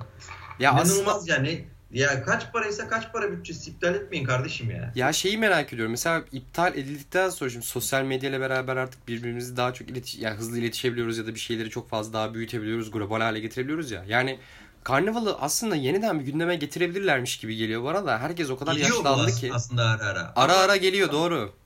Ama çok uzun vakit geçti artık. Ve yani bu arada senin dediğine çok hak veriyorum. Ben çok sinirlenmiştim. Çünkü hikaye öyle bir yerde bitiyor ki. Yani esas hikaye o zaman başlıyor hatta. Aynen öyle. Yani, çünkü tam 2 sezon boyunca verdiler gizemi. Tam böyle bir şeyler çözülmeye başlayıp yeni gizemler başlayacakken bam diye bitiyor abi. Ya şey de çok güzeldi. Abi yani Amerika'nın o dönemdeki altına hücum dönemini, o kapitalizmin temelleri atıldığı şeyleri... dönemini bir taraftan verirken bir taraftan dini hikayeler de anlatıyordu. Bir taraftan bakıyorsun Babil'i anlatıyordu. Bir taraftan dönüp tanrısal işte İsa hikayesi anlatıyordu tabii bir yerde. Yani ya üçüncü çok doluydu ya yani. 4. bölümü olması lazım. Babilon bölümü. Çok efsane bir bölümdür. O madende geçen. Baya böyle mindfuck bir bölüm aslında baktığın zaman. Ve abi bu kadar senaryosu, bu kadar dolu dolu bir dizi ben görmedim hiç ve yani yarıda bitmesi de sen söylersin diye bekliyordum da şöyle bir şey. Dönemine göre bir bölümü $2 milyon yani şu anki para baya yani çok pahalı. Tabii tabii çok pahalı bir prodüksiyon. Ama anlıyorsun prodüksiyonu çok kaliteli çünkü. Ya evet. Bu arada şeyden dolayı da bitiyor abi bir nebze. Çünkü HBO Rome'u yapacak. Heh. Roma dizisini, Rome'u. Benim listemde o da var. Benim listemde Rome da var. Benim yani, de var. Aynen. Ya şimdi abi işin komik tarafı şurada. Ulan Rome'u yapmak için Carnival'ı iptal ediyorsun. Tamam ettin. Rome'u yaptın. Rome'u da çok iyi yaptın. Okey. Rome'u da 2 sezonda iptal ettin. Abi ya. O zaman Carnival'dan evet. Rome'a geçelim ya direkt. Evet abi direkt Rome'a geçelim. Rome'da da şöyle. Rome'un bence tek dezavantajı izleyen için ya da böyle ne denir hoşuna gitmeyecek tarafı tüm olay akışının 2 tane karakter üzerinden anlatılması. Hani bazen şey gibi yani bu bir tarih belgeseli değil aslında ama o kafayla izlemeye başlarsan şey diye düşünüyorsun. Ulan her şey mi bunların başına geliyor? İşte Sezar'ın yanında da mı bunlar var? Kleopatra'nın yanında da mı bunlar var gibi bir şeye giriyorsun. Ama bu çok bilinçli bir tercih zaten özellikle yapılmış. Bu bir belgesel değil ama yarattığı ambiyansla o şeyle politik kurgusuyla öyle bir belgesel havasına şey yapıyor ki seni sokuyor ki ve o prodüksiyonda bunda da inanılmaz. Bu HBO'nun zaten en büyük özelliği. Hiç, yani her prodüksiyonun üzerine inanılmaz düşüyor. Abi gerçekten de nasıl Carnival'da o 1920'ler Amerika'sında büyük buhrandaki Amerika'da hissediyorsan kendini o tozun içinde. Rome'da da gerçekten de Roma şehrinde gibiydin ya. Çok acayipti. Ya bir de şey için, hikaye için ben şöyle bir şey söyleyebilirim. Game of Thrones'tan önceki Game of Thrones'tu hakikaten de. Yani, öyle. Yani piyasada bu diziler yokken bunun hasını yapmış. Yani bir tarafta saray entrikaları, bir tarafta savaş. Saray entrikalarından kastım hani politik entrikalar anlamındaydı. Abi dört dörtlük bir iş işliyordu bunu. Hikaye de aslında dediğin gibi biyografiden şöyle ayrılıyordu. Mesela Spartaküs dizisini bilir misiniz bilmiyorum. Sen biliyorsundur abi. Hatta şu an Netflix'te var. Ben tekrar bir göz atmaya başladım. Biraz o onun gibi. Yani tarihten besleniyor ama bir taraftan arada böyle şey kurgusal tarafı da vardır diye tahmin ediyorum. Çünkü hikayesinin senaryosunu nereye dayandıklarını tam bilmiyorum. Bir tarih kişiyi anlatsalardı. Ama gel gelelim bu da tadında 2 sezon şeyi var galiba abi HBO'nun. Aynen abi ya. Bu da 2 sezonda çok tadında bitiyor. Ya yani tadında bitmiyor. Bu arada bunun da bütçesinin altından kalkamıyorlar aslında. Yani hani şey o ne denir ona? Ana fikir o. Bu da çünkü Rome'da inanılmaz bütçeli bir iş haline geliyor ve anladığım kadarıyla hem reyting durumu hem de dizi reklam gelirleri altından kalkamadığı için iptal ediyorlar. Ama totalde HBO 2 efsane dizi ortaya koyabilecekken ikisini de yarım yamalak ortada bırakmış oluyor baktığımız zaman. HBO sanırım burada şeyi yapamamış. Yani elindeki bütün projelerin prodüksiyonunu hakkını sonuna kadar veren bir şey aslında kanal aslında HBO. Hani bakıyorsun abi Oz, Sopranos, işte Six Feet Under. Hani bunlar biraz daha günümüzde yakın daha gerçekçi hikayeler ya. Dönüp baktığında HBO o zamanlarda böyle tematik ya da dönem dizileri, projeleri yapamamış ya. Prodüksiyonu kaldıramayacak seviyede. Ama onu yapıyor aslında ama çok büyük prodüksiyonlarla. Tam onu diyecektim. İyi yapıyor yani. O da evet, nasıl bir suçlamaysa çok iyi yapıyor. Çok bütçeli yapıyor. Ama helal olsun yani 2 sezon çekebilmişsin sen bir bölümüne o kadar hayvan gibi para vermesine rağmen. Hani ama bu arada bunun bence şöyle bir kumar oynuyor o dönemde. Tamam sonuna kadar ya bir vizyondur bu. Benim orada bir taraftan da hoşuma gidiyor abi. Hani proje bu. Bu projeyi en iyi çekecek bütün imkanları sağlıyor. Tek beklentisi umarım yani izleyici bunu şey yapar. Hani ben ödediğim kadar alırım muhabbeti gibi düşün. Yani ama işte bunlar o kadar da döneminde çok tutmamış diziler bir taraftan da. Kazandırmamışlar abi. Keşke kazandırsalar da bitseymiş bu hikayeler diye düşünüyorum. Abi yani. Aynısı yine Deadwood da HBO yapımı değil mi? Evet doğru diyorsun. Deadwood da öyle. Yani yine Deadwood senin de listende vardır. Benim de var. Evet, yani evet. Onu istiyorsan geçebiliriz. O da inanılmaz bir 1800'lerdeki o cowboy dönemini inanılmaz anlatan bir dizi. Ya şey aslında Carnival'la şöyle birleşiyor. Carnival büyük buhran dönemini anlatıyor. Deadwood biraz daha bu altına hücum dönemini. Evet. Ve Deadwood'da galiba şey abi karakterler gerçekten var. Ben biraz baktım. Öyle o karakterle yaşamış karakterler öyle bir kasaba varmış hakikaten de. Ve hani Dakota'da olması lazım. Soğuk Dakota'da olması lazım. Evet abi, western filmlerini ne kadar yani televizyondaki en iyi yansıması ya western türünün. Evet. Ve aynen yine öyle. Bu arada hani şey gibi, hani Game of Thrones ve Roma dizileri gibi entrikanın ve yani insani bu ilişki pisliklerinin kralı dönüyor yani. Ama helal olsun abi, yıllar sonra geçen seneydi galiba şey yaptılar. Filmle bir geri döndüler bütün kadroyla beraber. Güzel bir final yaptılar aslında. Yani güzel de çok da o tadı vermedi bana. Yani mesela vermedi çünkü şey, televizyon bölümü gibi izliyorsun. Yani o kalitede oluyor yani ve yani yetmiyor sana 1,5 saat. Neyse. Firefly da vardır listende diye tahmin ediyorum. Ben Firefly'ı hala izlemedim ya. Bunu utanarak söylüyorum ama o kadar evet, çok duydum ki yani yerini de biliyorum. Ben Firefly'ı izlemedim. Firefly'ı da ben abi hızlıca söyleyeyim sana. Sen izledin mi? Tabii. Ben de hatta iptal olmasına inanılmaz üzüldüğüm şeylerden biridir benim de yani. Çünkü o da bilim kurgu abi. Bir yandan da kovboy temasıyla bilim kurguyu o kadar güzel harmanlıyor ki. Uzayda at var falan yani öyle. Biraz Star Wars gibi. Star Wars'un da böyle western tarafı var ya. Evet. Biraz böyle işte uzay westerni havasını gerçekten çok iyi yapıyordu. Onu söyleyebilirim abi. Bir de benim son olarak böyle ciddi sinirlendiklerimde, gerisi birazcık böyle tahmin ediyorum. Söyleyeyim mi? Mindhunter. Evet. Tahmin ettim. Zaten daha önce de konuşmuştuk. Benim de 3. sıramdaydı. İnanılmaz bir yere gidiyordu. Yani iki sezonun birbirinden farkı, yani kendi kendine bir kırarak ortaya bambaşka güzellikte bir sezon daha çıkarmıştı. Aynı matematikle de ilerlememişti yani, değiştirmişti. Tam abi böyle hızını alıp ilerlerken burada da yani sevgili yönetmenimizin başka işler yapacağım ben kafasına girmesi gerçekten beni çok üzdü ya.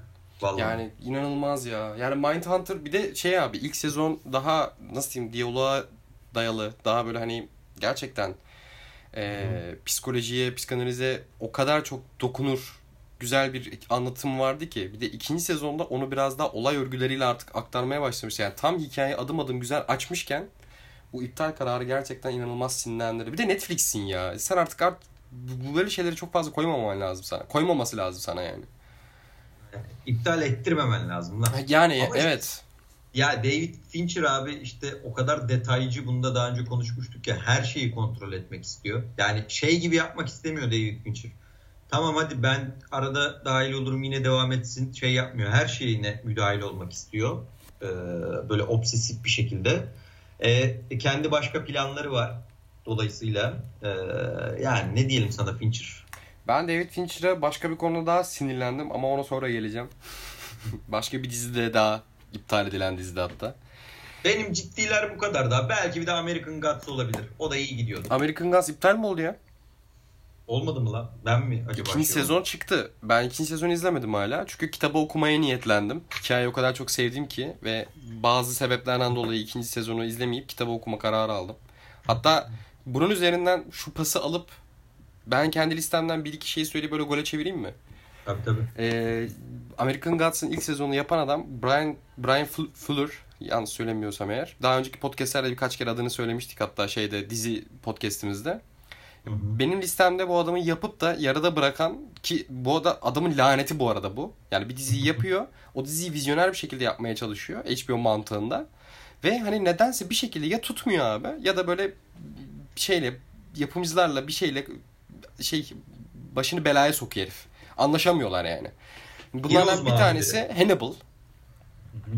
Hannibal aslında başı sonu olan bir dizi ama ya şöyle bir şey yapıyor. Mesela Hannibal ben ilk çıktığı zaman izlemiştim. Abi bir ana hikaye anlatıyor. 3. bölümden sonra başka bir hikaye geçiyor birden. Sanki onlar hiç yaşanmamış gibi. Ne oluyor lan falan dediğimde birazcık baktım. Şeymiş o bölümü, yani o hikayeyi sen takip etmek istiyorsan abi web sitesindeki o küçük spin-off'ları izleyeceksin. Hani herif böyle bir vizyonla yayınlamış. Böyle bir anlatım şeyi seçmiş. Garip. Neyse Hannibal. Ben Hannibal filmlerini de çok severim. Eserin kendisi ve hikayenin kendisi de çok özgün ve çok güzeldir. Abi bunun televizyonu uyarlaması, görüp görebileceğin en dark, en gore, yani en grotesk şeylerden uyarlamalardan bir tanesi. Yani insanın ya bazı yerlerde durup nefes alma ihtiyacı duydum ya. Böyle psikopatça, böyle sosyopatça bir uyarlama olamaz yani televizyon tarihinde. Bir taraftan da severek izliyorsun. Çünkü prodüksiyonu, yönetmenliği ve hikaye anlatım biçimi abi çok güzeldi. İnanılmaz güzeldi. Yani bir ilk sezon finali var ki böyle hani hop oturup hop kalkmıştım böyle izlerken. Hı hı. Neyse bu kadar kaliteli yapmaya çalışan Brian Fuller'a bir ara ya kanal dayanamıyor ya da yapımcılar dayanamıyor. Dolayısıyla Hannibal'da yarıda bırakmak zorunda kalıyorlar abi. Onu da şöyle anlıyorsun. Son sezonun yarısı hikaye güzel güzel akarken son 6 bölüm adamı... Geliyorum abi ben sen devam et. Yani yanlış hatırlamıyorsam son 6 bölüm. Yani son sezonun son 6 bölümü aslında Brian Fuller'ın başka bir sezonda işlemek istediği hikayenin kısaltılmış versiyonu. Ve hikayeyi orada da bitiriyor. Yani ama ne tatmin oluyorsunuz, ne bir şey, yani birçok şey havada kalıyor. Bir şey çok oldu bittiye geliyor. Yani sizin o 3 sezon ya da 2 sezon boyunca beklediğiniz şey oluyor ama o kadar oldu bittiye, o kadar saçma bir bağlamlı oluyor ki. Yani aslında iptal kararı dizinin finalini ve işleyişini ve ilerleyişinin içine sıçtı diyebilirim. Brian Fuller'ın bir başka daha dizisi var listemde. 5. sıradaydı o da. Pushing Daisies. Bu da 2 sezonu görmemiş. Pardon, 2 sezon görmüş ve ondan sonra iptal olmuş. Diğer dizide mi geçtin? Evet. Sen izledin mi? Bilmiyorum. Neyi? Pushing Daisies. Yok, ben izlemedim. Abi ben izledim. Yani ben hiç beklemiyordum bu kadar tontiş bir şeye bu kadar bayılacağımı. Yani aynı bakın Hannibal'ı yapan o sosyopat diziyi yapan insan televizyon tarihinin en tatlı, en müthiş görsellere ve müthiş tatlılığa böyle... Ya oğlum ekranı ısırmak istersin yani, öyle bir prodüksiyonu var. Anlatımı çok güzel, böyle masalsılıkla fantastik, böyle bir Wes Anderson vardı bir havası var. İkinci sezonundan sonra üçüncü sezon onayını alamayıp sona eren ve bu arada bir sürü de Emmy'yi toplayan, bir taraftan da fazla rating toplayamamasını verdiği şeyle de yarıda kalmış bir dizi. Ya valla inanın tavsiye ederim abi. Sırf kafa dağıtmak için bile oturup izleyebilirsin. Çok güzel. Ya ben hala arada böyle kendini iyi hisset bir dizisi istiyorsan, bu konu da çok orijinal bu arada. Bir tane biliyorsun değil mi bu konuyu? Ya bir tane pastacı herif bir özel güç olarak dokunduğu insanı bir sonraki dokunuşuna kadar yaşatabiliyor. Yani ölen birisi dokunuyor, bir dakika boyunca yaşayabiliyor. Tekrar dokunduğunda ise tekrar ölmek zorunda kalıyor. Neyse bir tane kadına bir tane kadına dokunuyor ve o kadına aşık olduğu için sonra bir daha dokunmamaya çalışıyor. Ölmesin evet. diye. Ya böyle ilginç tatlış bir hikayesi var. Sonra yan karakterler yani o kadar başka yerlere gidiyor ki. Ve bu dizinin de sona ermesine çok üzülmüştüm. Şimdi senin American Gods'ına bağlayacağım burada. Ben ilk sezonu mesela American Gods'ı çok sevmiştim. O sırada Bahar da kitabını okuyordu. Bahar kitabının için şey diyordu. Yani dizide ne izliyorsan onun 5 katı daha güzel gidiyor kitabı. İlk sezonun finalinden sonra bir haber geldi. Brian Fuller'ın yapımcılarla kanal anlaşamadığı ve o yüzden projeyi terk ettiği haberi geldi. İkinci sezonu sonra başkaları devraldı. Ve ikinci sezonun ben sadece ilk bölümünü izledim. Sonra da yorumlara baktım birazcık. Kimse de memnun kalmamış. Yani o vizyonla güzeldi. Yani adam abi deniyor. İnanılmaz deniyor ve ben yaptığı her diziyi mesela severek izledim. Ama bir şekilde de adamla bir lanet olarak da yarıda kalıyor bütün hikayeler. Yani American Gods'da bakmadım şu an ama büyük ihtimalle senin dediğin gibi yarıda bırakılmış ve 3. sezon onayını almamıştır diye tahmin ediyorum. Çünkü hiç iyi yorum görmedim 2. sezonla alakalı. Velhasıl Pushing Daisies ve Hannibal'la Brian Fuller dosyamı kapatıyorum. Benim de abi yani hızlıca böyle 3-4 tane de diziden bahsedip sonra sana bırakayım. Yani zaten bu asıl sinirlendiklerimi söyledim ama böyle ya keyifli izliyordum, ne gerek vardı demeden önce ben ta bizim ilk gençliğimize denk geliyor Heroes'u. Ha. Yani Heroes'u da böyle çok acayip bir hikayesi varken onun da süper kahraman meselesine bambaşka açılardan yaklaşırken evet aslında son 4. sezonu muydu neydi galiba? Aslında birazcık boku da çıkmasına rağmen o sezonun tam bir finale bağlayarak bitirmemelerine ben uyuz olmuştum. Sonra bir tane daha yapmadılar mı ya? Böyle ayrı bir Heroes daha çıktı diye hatırlıyorum. Yapmaya da, galiba başladılar olmadı mı? Tam o yayınlandı diye hatırlıyorum ben abi. Başka abi. Bir Heroes daha çıktı. Hatta neydi? Reunion mıydı? Yanlış mı hatırlıyorum? Öyle bir şey olabilir ya. Var mı önünde dur bakayım. Reborn. Ha, Reborn. Ama olmadı o ya. Abi öyle bir sezon sürmüş yani. Ve puanlar yani çok kötü düşüşte. Evet, yani çok evet. Kötü yani. Tutmamış büyük ihtimalle. Ben evet, sadece bu arada 3 sezon mu ne izledim ve sanki zaten 3. sezonda biraz sıçmaya başladığını düşündüğüm için bırakmıştım evet. Ben. Yani büyük sıçıyordu okey ama yine bir o ilginç bir hikayesi vardı böyle. Evet, evet. Bir de tam o dönem bizim şeyimize denk geliyor işte.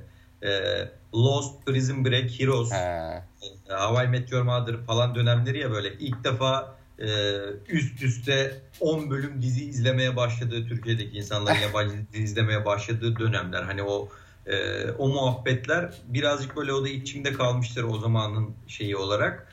Bir de benim böyle çok kötü olmasına rağmen izlediğim abi 2-3 tane dizi vardı. Gerçi New Girl o kadar kötü değildi. New Girl güzel lan. Ya bir komedi dizisi vardı. Onu bitirmediler yanlış hatırlamıyorsam. Ona bir tutulmuştum. Bir de Suburgatory diye bir dizi vardı. Suburgatory'ye geçmeden önce sana şeyi söylemek istiyorum. Ben de Bahar'ın söylemesiyle izledim New Girl'ü. Oğlum çok güzel diziymiş. Yani çok komik dizi. Ben hiç beklemiyordum bu kadar. Hani komik lan. Ve yani şey hani karakterleri falan inanılmaz komik. Çok aslında aynı kodlar. Hani bir yine aynı evde yaşayan arkadaşlar arası ilişkiler, onlar bunlar tamam hani aynı tema da.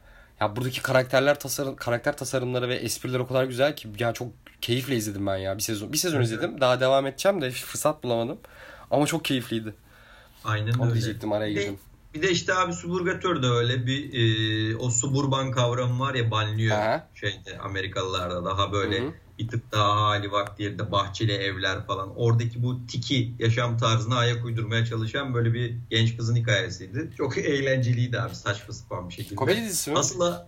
Asıl abi benim üzüldüğüm şey var ya. Çok kötü diziydi gerçekten yani ama ben böyle ilginç bir şekilde izlerdim The Last Man on Earth. Ben şöyle diyeyim sana abi 2 sezon falan izledim ama bir yerden sonra beni çok baydı. Evet, ben izlemeyi bıraktım. Zaten. İnanılmaz bayıyor. İlk baştaki o fikrin orijinalliği bence çok iyiydi. Evet o işleyişler çok güzeldi. Dünyada tek insan şeye falan çok gülmüştüm. Gerçekten de artık dünyada tek olduğu için hiçbir etik anlayışı falan kalmıyor ya. Havuzu Hı-hı. tuvalet yapıyor sürekli oraya sıçıyor falan.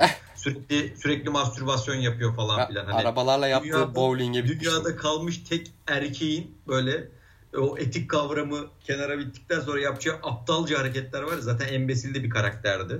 Sonra işte bu meğer tek değilmiş da başkaları da var falan derken garip karakterler girdi. Yine orada biraz şey oldu. Sonra sıçmaya başladı ama onun da böyle bir en azından böyle bir son yapmasını isterdim yani. Benim de öyle bir dizim var abi. İlk çıktığı zaman bir denk gelmiştim HBO'nun yine ve HBO'nun yine iptal ettirdiği. Hiç duydum bilmiyorum. Hank. Evet duydum. CNBC zamanında falan denk gelmiştim ben de. Sonra oturup böyle internetten bir yerde bir şekilde indirip izledim abi. Ve hani 3 sezon sürüyor. İnanılmaz orijinal bir hikayesi var.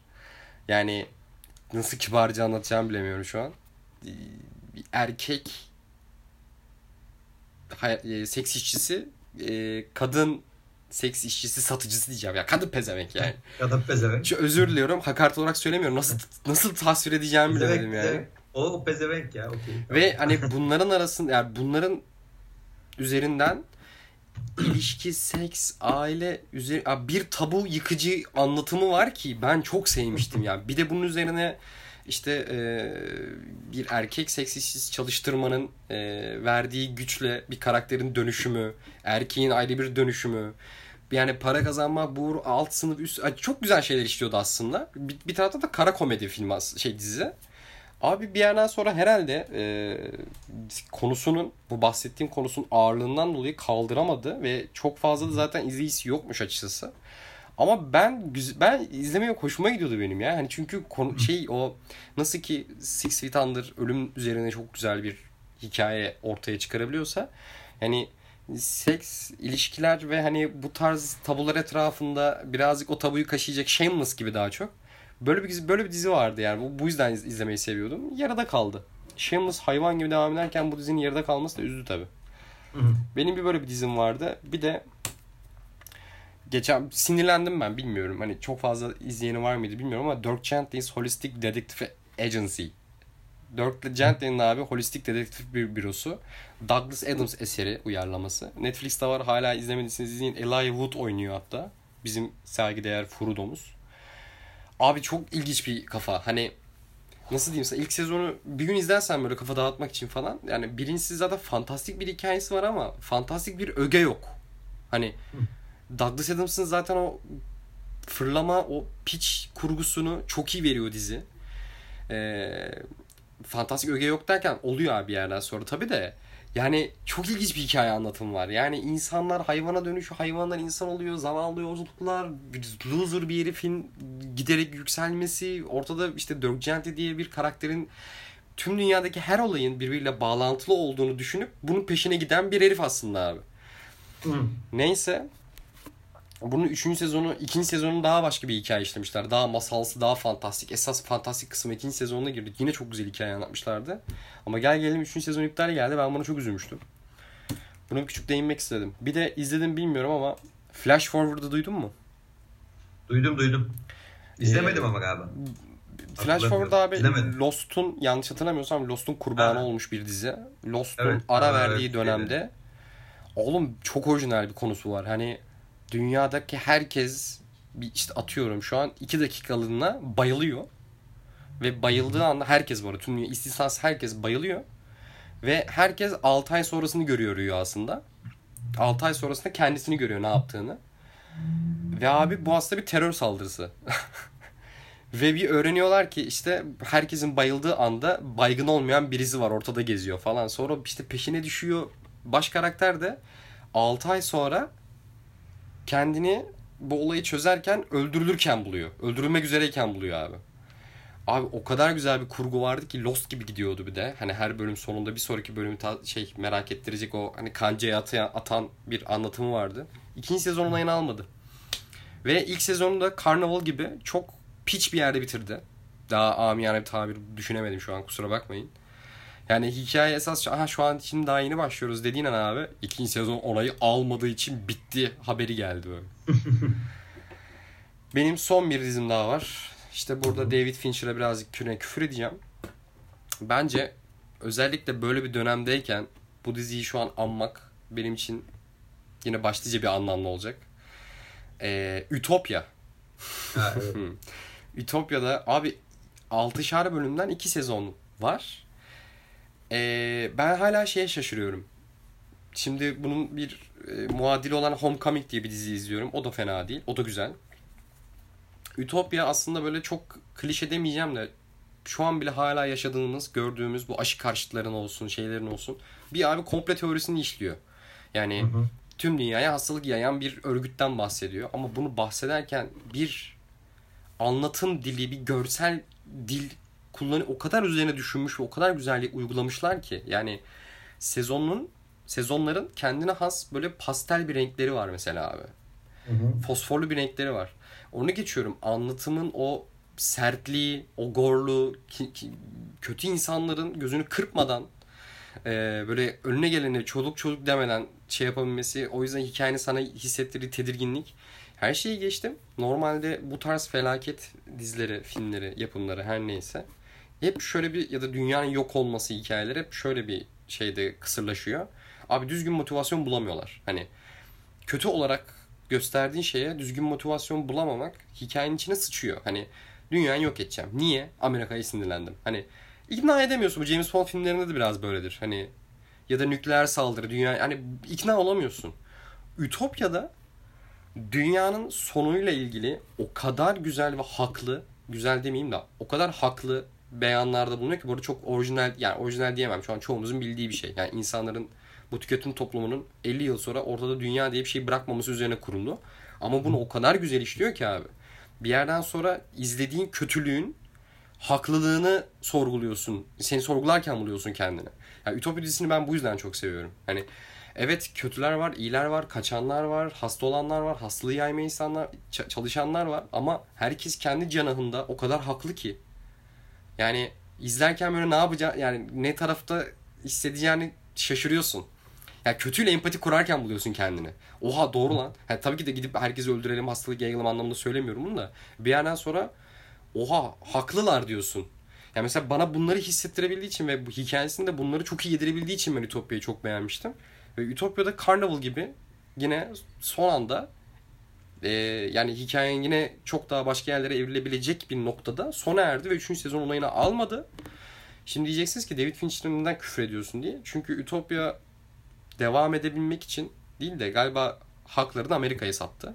Amerika'da da David Fincher bir ara projenin başına geliyordu. Hazırlık aşaması sürerken bir şey oldu, dizi iptal oldu abi. Ulan dedik baştan sonra belki Amerika'da güzel çeker, bir de David Fincher var başında falan diye bayağı sevinmiştim. Sonra David Fincher tıpkı senin şeyde de anlattığın gibi hikayeyi burada da yalan etti. Gelir mi? Sanırım her sene böyle bir haberi çıkıyor Ütopya'nın. Amerika'da şey çıkacak diye. Hani dizisi yapılacak edilecek diye. Bekliyorum merakla. Ulan ne övdüm ha. Ama yapımcılara da çok söveceğim. Gerçekten bu kadar güzel bir İngiliz dizisini nasıl bitirebildiler? Nasıl yarıda bıraktılar? Ben hayret ediyorum hala ya. Neyse. Doğru. Öyle. Okay. Bende daha kalmadı. Evet. Genel olarak bahsedeceğimiz filmler, diziler bu yöndeydi. Podcast'in başında da içinde bulunduğumuz saçma sapan durumdan da bahsettik. Ülkecek içinde bulunduğumuz. İstiyorsan sorularla beraber kapatalım. Olur. Onu açıyordum ben de. Ersin Yıldız demiş ki abi soru moru yok. Mindhunter'ın rafa kaldırılmasına güzel bir küfredin. Ben Fincher'ın ve geri kalanın, yani bu iptal edilmesinde emeği geçen herkesin kafasına sıçayım gerçekten. Bu kadar aynen muazzam bir diziyi. Doğru. İptal etmelerim. Okey, senin var mı ekleyeceğin küfür? Yok abi, ben zaten söyledim ya, üzüldüm yani. Okey, Şafak öncelikle selamlar demiş. İptal edilen Jodorowsky's Dune'u, Aronofsky'nin Batman Year One ve George Miller'ın Justice League'i üzerine konuşursanız çok sevinirim. Siz yapım aşamasındaki hangi filmi iptal edip o parayla hangisini çekerdiniz? Şimdi filmlerden bahsettik aslında. Siz yapım aşamasındaki hangi filmi iptal edip o parayla hangisini çekerdiniz? Vallahi ben son dönem Marvel, DC'lerin hepsini iptal ederdim. Evet ya. 1000 tane güzel, milyon tane bağımsız film çıkardı ya. Ha, aynen öyle. O bütçeyle de çok acayip filmler çıkardı ya. Çok böyle genel bir cevap oldu, farkındayım ama çok da düşünmedim yani, ama genel olarak öyle bir tavır benimseyebilirdim yani. Abi hak veriyorum ya. Marvel filmleri sonsuza kadar sinema tarihinden yok olsa, yerine şu gelseydi. Ya bir Marvel filmleri dışında aklıma gelmiyor. Ya kötü, saçma, kendini iyi hisset filmlere bile okeyim ya. Onların bile belli derecede böyle izlerken seni hissettirdiği bir şey var. Doğru. Neyse. Bir de Türkiye'deki lisans durumu, Hulu, HBO Max, Criterion gibi streaming platformlarının Türkiye pazarına girmelerini etkiliyor mu?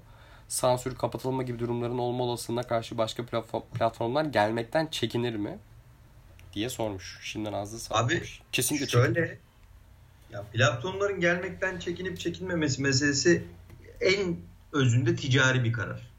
Yani hiçbir platform buna, çok övdüğümüz HBO'su da dahil, işte Disney'i de dahil, bilmem nesi de dahil. Ben kendi ağızlarından şimdiye kadar Türkiye'de sansür olursa biz gelmeyiz ya da çekiliriz, işte Netflix bilmem nesi diye bir açıklama duymadım. Duyana kadar da o yüzden bir geçerli yok benim için. Hepsi bunların zamanında hatırlıyor musun muhabbeti vardı.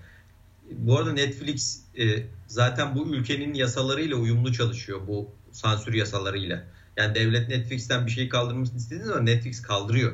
Bir dönem bu yasa ilk çıkacağı zaman muhabbeti dönmüştü ya, Netflix, ben Netflix'in yerinde olsam bırakır giderim, Netflix'te gider. Gitmez abi, Netflix'in umurunda değil ki. Daha önce konuşmuştuk bunu, aynen ya. Durumu Netflix buradaki parasına bakıyor.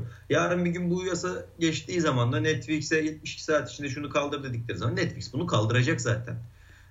Ama buraya gelmedeki zorluklardan biri sansür mansür bunlardan ziyade bu dediğim lisans meselesi sıkıntılı bir mesele. Çünkü çok büyük vergi yaptırımı var ve buraya ofis açmak istemiyor firmalarda doğal olarak.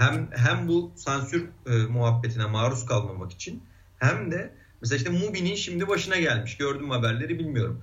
O da nereye evrildi bilmiyorum. 72 saat mühlet vermişler Mubi'ye mesela, lisansını çıkartmazsan yayını iptal ederim diye. Sen görmüşsündür. Mubi de kendi Twitter hesabından yaptı. Hani kendini gördün mü onu? Yok, görmedim en son. Hemen bakayım abi, sen devam et. Yani burada konu dönüp dolaşıp geliyor. Bir devlet bu tip mecraları yeni yeni keşfetmeye başladı. Asıl bu tip mecralardaki asıl şeyi para kazanmak. Bunların hepsini ben bir şekilde parasını kazanayım, paramı kazanayım, bir şey yapayım kafasında, böyle emjüreyim kafasında. Bir yandan da bunu yaparken buraya açacakları ofisle şeyle kendi görüşünü empoze etmeye çalışıyor. Tabii ki doğal olarak çoğu firmada buna yanaşmıyor. Mesela Mubi'nin bu lisans durumu tam Furkan'da bakarken. Mubi'ye dediler ki yayınını yapıyorsun. Mubi'yi hepimiz biliyoruz, işte bir festival filmlerini, daha böyle art house filmleri şey yapan, yayınlayan bir kurum. Mubi'nin kimse kime ne zararı var, kime ne şey var bak. Zaten Mubi'yi kaç kişi biliyor Türkiye'de düşündüğünüz zaman. Ama ondan bile diyor ki kardeşim burada iş yapacaksan bu lisansı alacaksın diyor. Ya Mubi'nin Mubi'ye olan uyarı meselesi daha böyle şeyden ziyade bir ne denir ona sansür muhabbetinden ziyade şu an o lisans üzerinden dönüyor. Ekonomik bir muhabbet dönüyor yani. Şimdi onlar da şey yazmışlar. Türkiye bizim için çok önemli ve daha birlikte izleyeceğimiz sayısız film var. Gereken yapılıyor. Üyelerimiz rahat olsunlar. İlginiz ve desteğiniz için çok teşekkürler demiş. Diyor ki ben diyor bu lisansı alacağım diyor. Çünkü bu lisans muhabbetini geçen yıl falan da podcastlerde konuşmuş olmamız da lazım. Devlet artık yaptırım getiriyor bu şeylere. Atıyorum hatta biz de kendi kendimize konuşuyorduk ya ulan podcast içinde mi lisans alacağız falan gibi bir hatırlıyor musun? İlk bu geçtiğimiz yıl muhabbet. Şimdi işte mesela Mubi'ye diyor ki alacaksın kardeşim lisansını yoksa yayınlayamazsın. Mubi de alacak yani doğal olarak. Çünkü saçma evet ama ülkede kanun böyle. Yani diyor ki bana bu lisansını alacaksın, bu parayı vereceksin bunları yayınlamak için diyor. Sen diyor eğer bir platformsan diyor. Dolayısıyla Mubi de bunu yapacak. Yani Hulu, HBO Max, Criterion bunlar da geldiği zaman bunu yapmak zorunda zaten. Yani yapmama gibi bir şeyleri yok.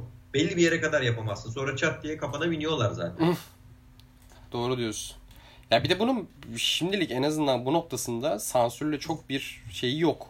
Dediğin gibi daha biraz daha ekonomik. Ekonomik yani ekonomik ya diğer sansür bir sonraki adım. Daha ağır basıyor. Bu arada o sıkıntıları da yaşarlar. Netflix'in yaşadığı sıkıntıları onlar da yaşar. Kesin yaşayacaklar zaten. İdarın şeyinden dolayı. Yarın bir gün işte atıyorum Hulu geldiği zaman, HBO Max geldiği zaman onun da bir gündem olduğu zaman. Ya Netflix niye gündem oluyor? Netflix bu işi şey gibi oldu birazcık hani peçeteye selpak dersin ya. Hani o ağza alışma şeyi vardır ya. Netflix öyle bir şey. Bunların hepsini Netflix olarak görüyorlar aslında. Gerçekten öyle birazcık ön planda olması. Tabii ki yatırımları daha büyük baktığın zaman. Onun da etkisi var. Abi burada ama dediğim gibi hepsi bu sorunu yaşar. Ya Netflix'in ne olduğunu tam olarak bilmiyorlar ve ama savaşmaya çalışıyorlar ya. Çok komik geliyor bana ya. Ya bilmediğin bir şeyi nasıl savaşabilirsin ya? Abi yani Netflix işte bir de şey bekliyor ya insanlar.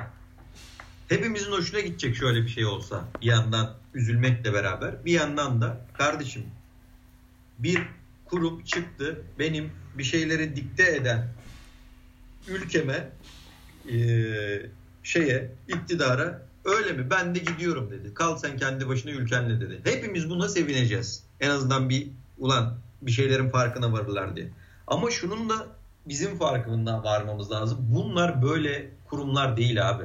Hiçbiri babasının ayrına, anasının babasının ayrına bu işi yapmıyor. Deli gibi bir ekonomi var. Yani Türkiye'deki izleyici sayıları var. Türkiye'den kazandıkları para var. Bunları bırakmazlar. Yani devlet ne derse Netflix bunu yapacak. Bunun şeyi yok, kaçarı yok yani. Ya bir şey diyeceğim. Bir kapitalist kurumdan yani bir kapitalizm gerçekten bundan devrimcilik mi bekliyorlar ya? Hani çok acayip geliyor bana. Hani ticari bir firmanın hiçbir ticari firma devrimcilikle uğraşmaz ya. Abi onu beklememek lazım işte. Öyle olduğu zaman hayal kırıklığına uğruyorsun. Şimdi yarın bir gün işte bu şey iyice ümüğünü sıkmaya başladıkları zaman bir bakacaksın işte atıyorum Sex Education'ı yayınlamayacaksın Türkiye'de diyecek mesela. Bunu yaşayacağız abi çünkü dediğim gibi Netflix umursamıyor ki bunu. Netflix parasına bakıyor.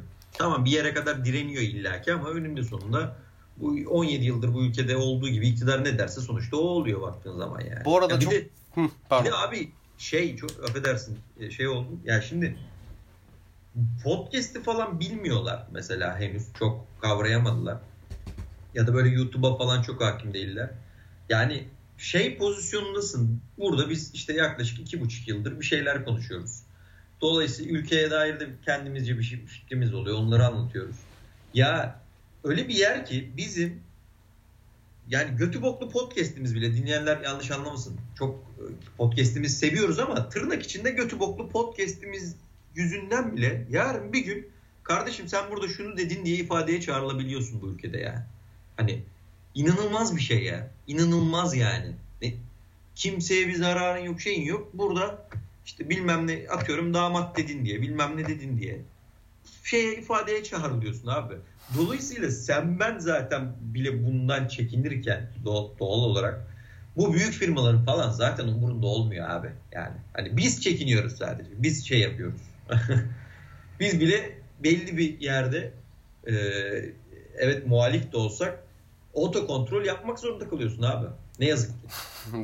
Burada Umut Sarıgay'ı karikatürü canlandı aklıma ya. Hani giden yası olan sana olur o evladım. Aynen, vardır ya. Uzaklara dalmış ya şey böyle. Annesi diyor ya bak giden gider olan sana olur. Gerçekten öyle. Yani Netflix'ten olan bize olur gerçekten. Aynen yani. Olan gene. Olan her zaman bize olur yani. Öyle. Sen şey deyince konudan bağımsız olarak sadece şey diyecektim ya. Netflix'in yayın akışı ve yayın politikasında şöyle çok saçma bir şey yok mu yani? Sen de denk gelmiyor musun abi? Bazı şeyleri yayından kaldırıyor. Mesela atıyorum örnek vereceğim. Penny Dreadful'u görmüştüm geçen gün. Aa lan bir daha izleyeyim falan dedim böyle. Aradan işte 20 gün sonra geldi aklıma tekrar. Baktım yok. Ve böyle birçok şeye denk geldim. Önce görüyorum yani, abi. Bir süre erteledikten sonra... Şey yapabilirler değil mi? Yani kaldırılanlar falan diye. Abi evet şey. Ne yeni geldi ne kaldırıldı. Ha. Biraz bunu şey yapsan da hani gel salak gezmesem senin şeyinde menünde. Evet. Neyse. Yunus Hanım adlı bir kullanıcı arkadaşımız demiş ki peki geri dönüp de hayal kırıklığına uğratan top 3 yapıt. Geri dönüpten kastın iptal olmuş ama sonradan galiba. Geri dönmüş mü? Mesela Heroes biraz önceki gibi. Hani sonradan bir şey yapıp... Abi ben de genel olarak araya çok vakit girdikten sonra bir filmle bağlayalım şeylerinin hepsi bende hayal kırıklığı oluyor. Ya öyle. Deadwood da öyleydi. Aynen, Deadwood yani, güzeldi. Yani, sevmiştim ama o kadar. Çünkü genelde öyle oluyor diziler özelinde. Hani bir daha dizi çekmek değil de en azından bir final yapalım kafasıyla bir filme bağlıyorlar onu.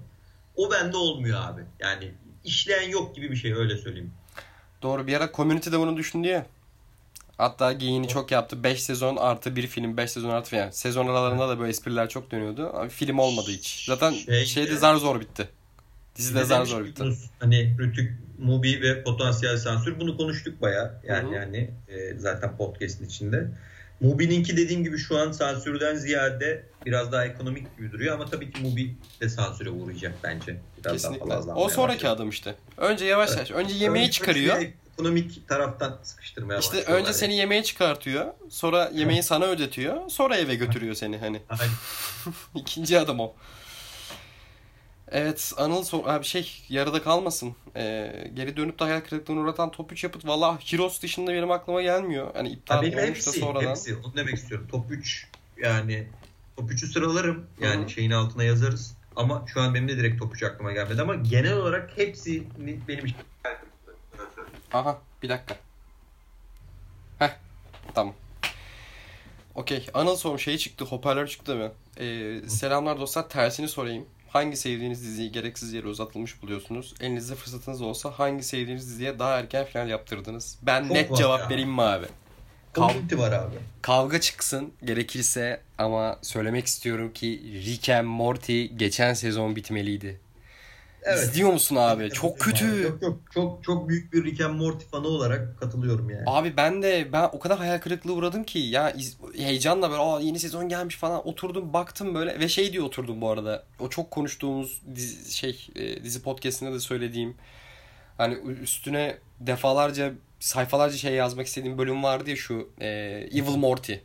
Aha. Abi şu hikayeyi artık devam ettir diye beklerken ortaya saçma sapan yani şeyi de hissediyorsun. Belli ki bu heriflere demişler ki sizin çok büyük hayran kitleniz var. Abi hikayeyi devam ettirin. Evet. Bu arada biraz ikisinin de başka yapımları da var bir taraftan ilgilendiği. Galiba yine Justin Roiland'ın başka bir tane daha animasyon dizisi vardı. Tutmadı, o da iptal olmuş bir sezon. Yine Rick and Morty kafasındaydı. Dikkat ettim mi abi? Dikkat ettiysen zaten Rick and Morty'nin son sezonu da o furyası gibi hype'lanmadı yani. Evet. Kimse yine genel olarak çok konuşmadı ve kötüydü çünkü. Çünkü iyi değildi abi yani. Yani yine mesela bu Dan Harmon'ın yapımlarından, bu sefer onunla alakalı değil ama o çıktı.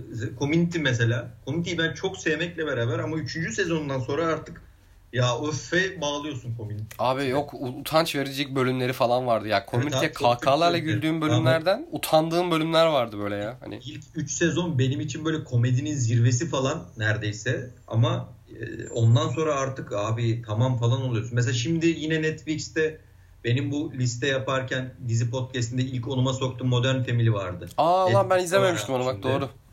Yani 5. sezona kadar falan o kadar iyi ki. Tabii ki bir sezonu 24 bölüm olduğu için illaki kötü bölümleri oluyor ama genel ortalama olarak çok iyi hissettiriyor sana kendini. Ve hatta şimdi biz de nesille tekrar izlerken bazı bölümlerde şeyi fark ediyoruz mesela.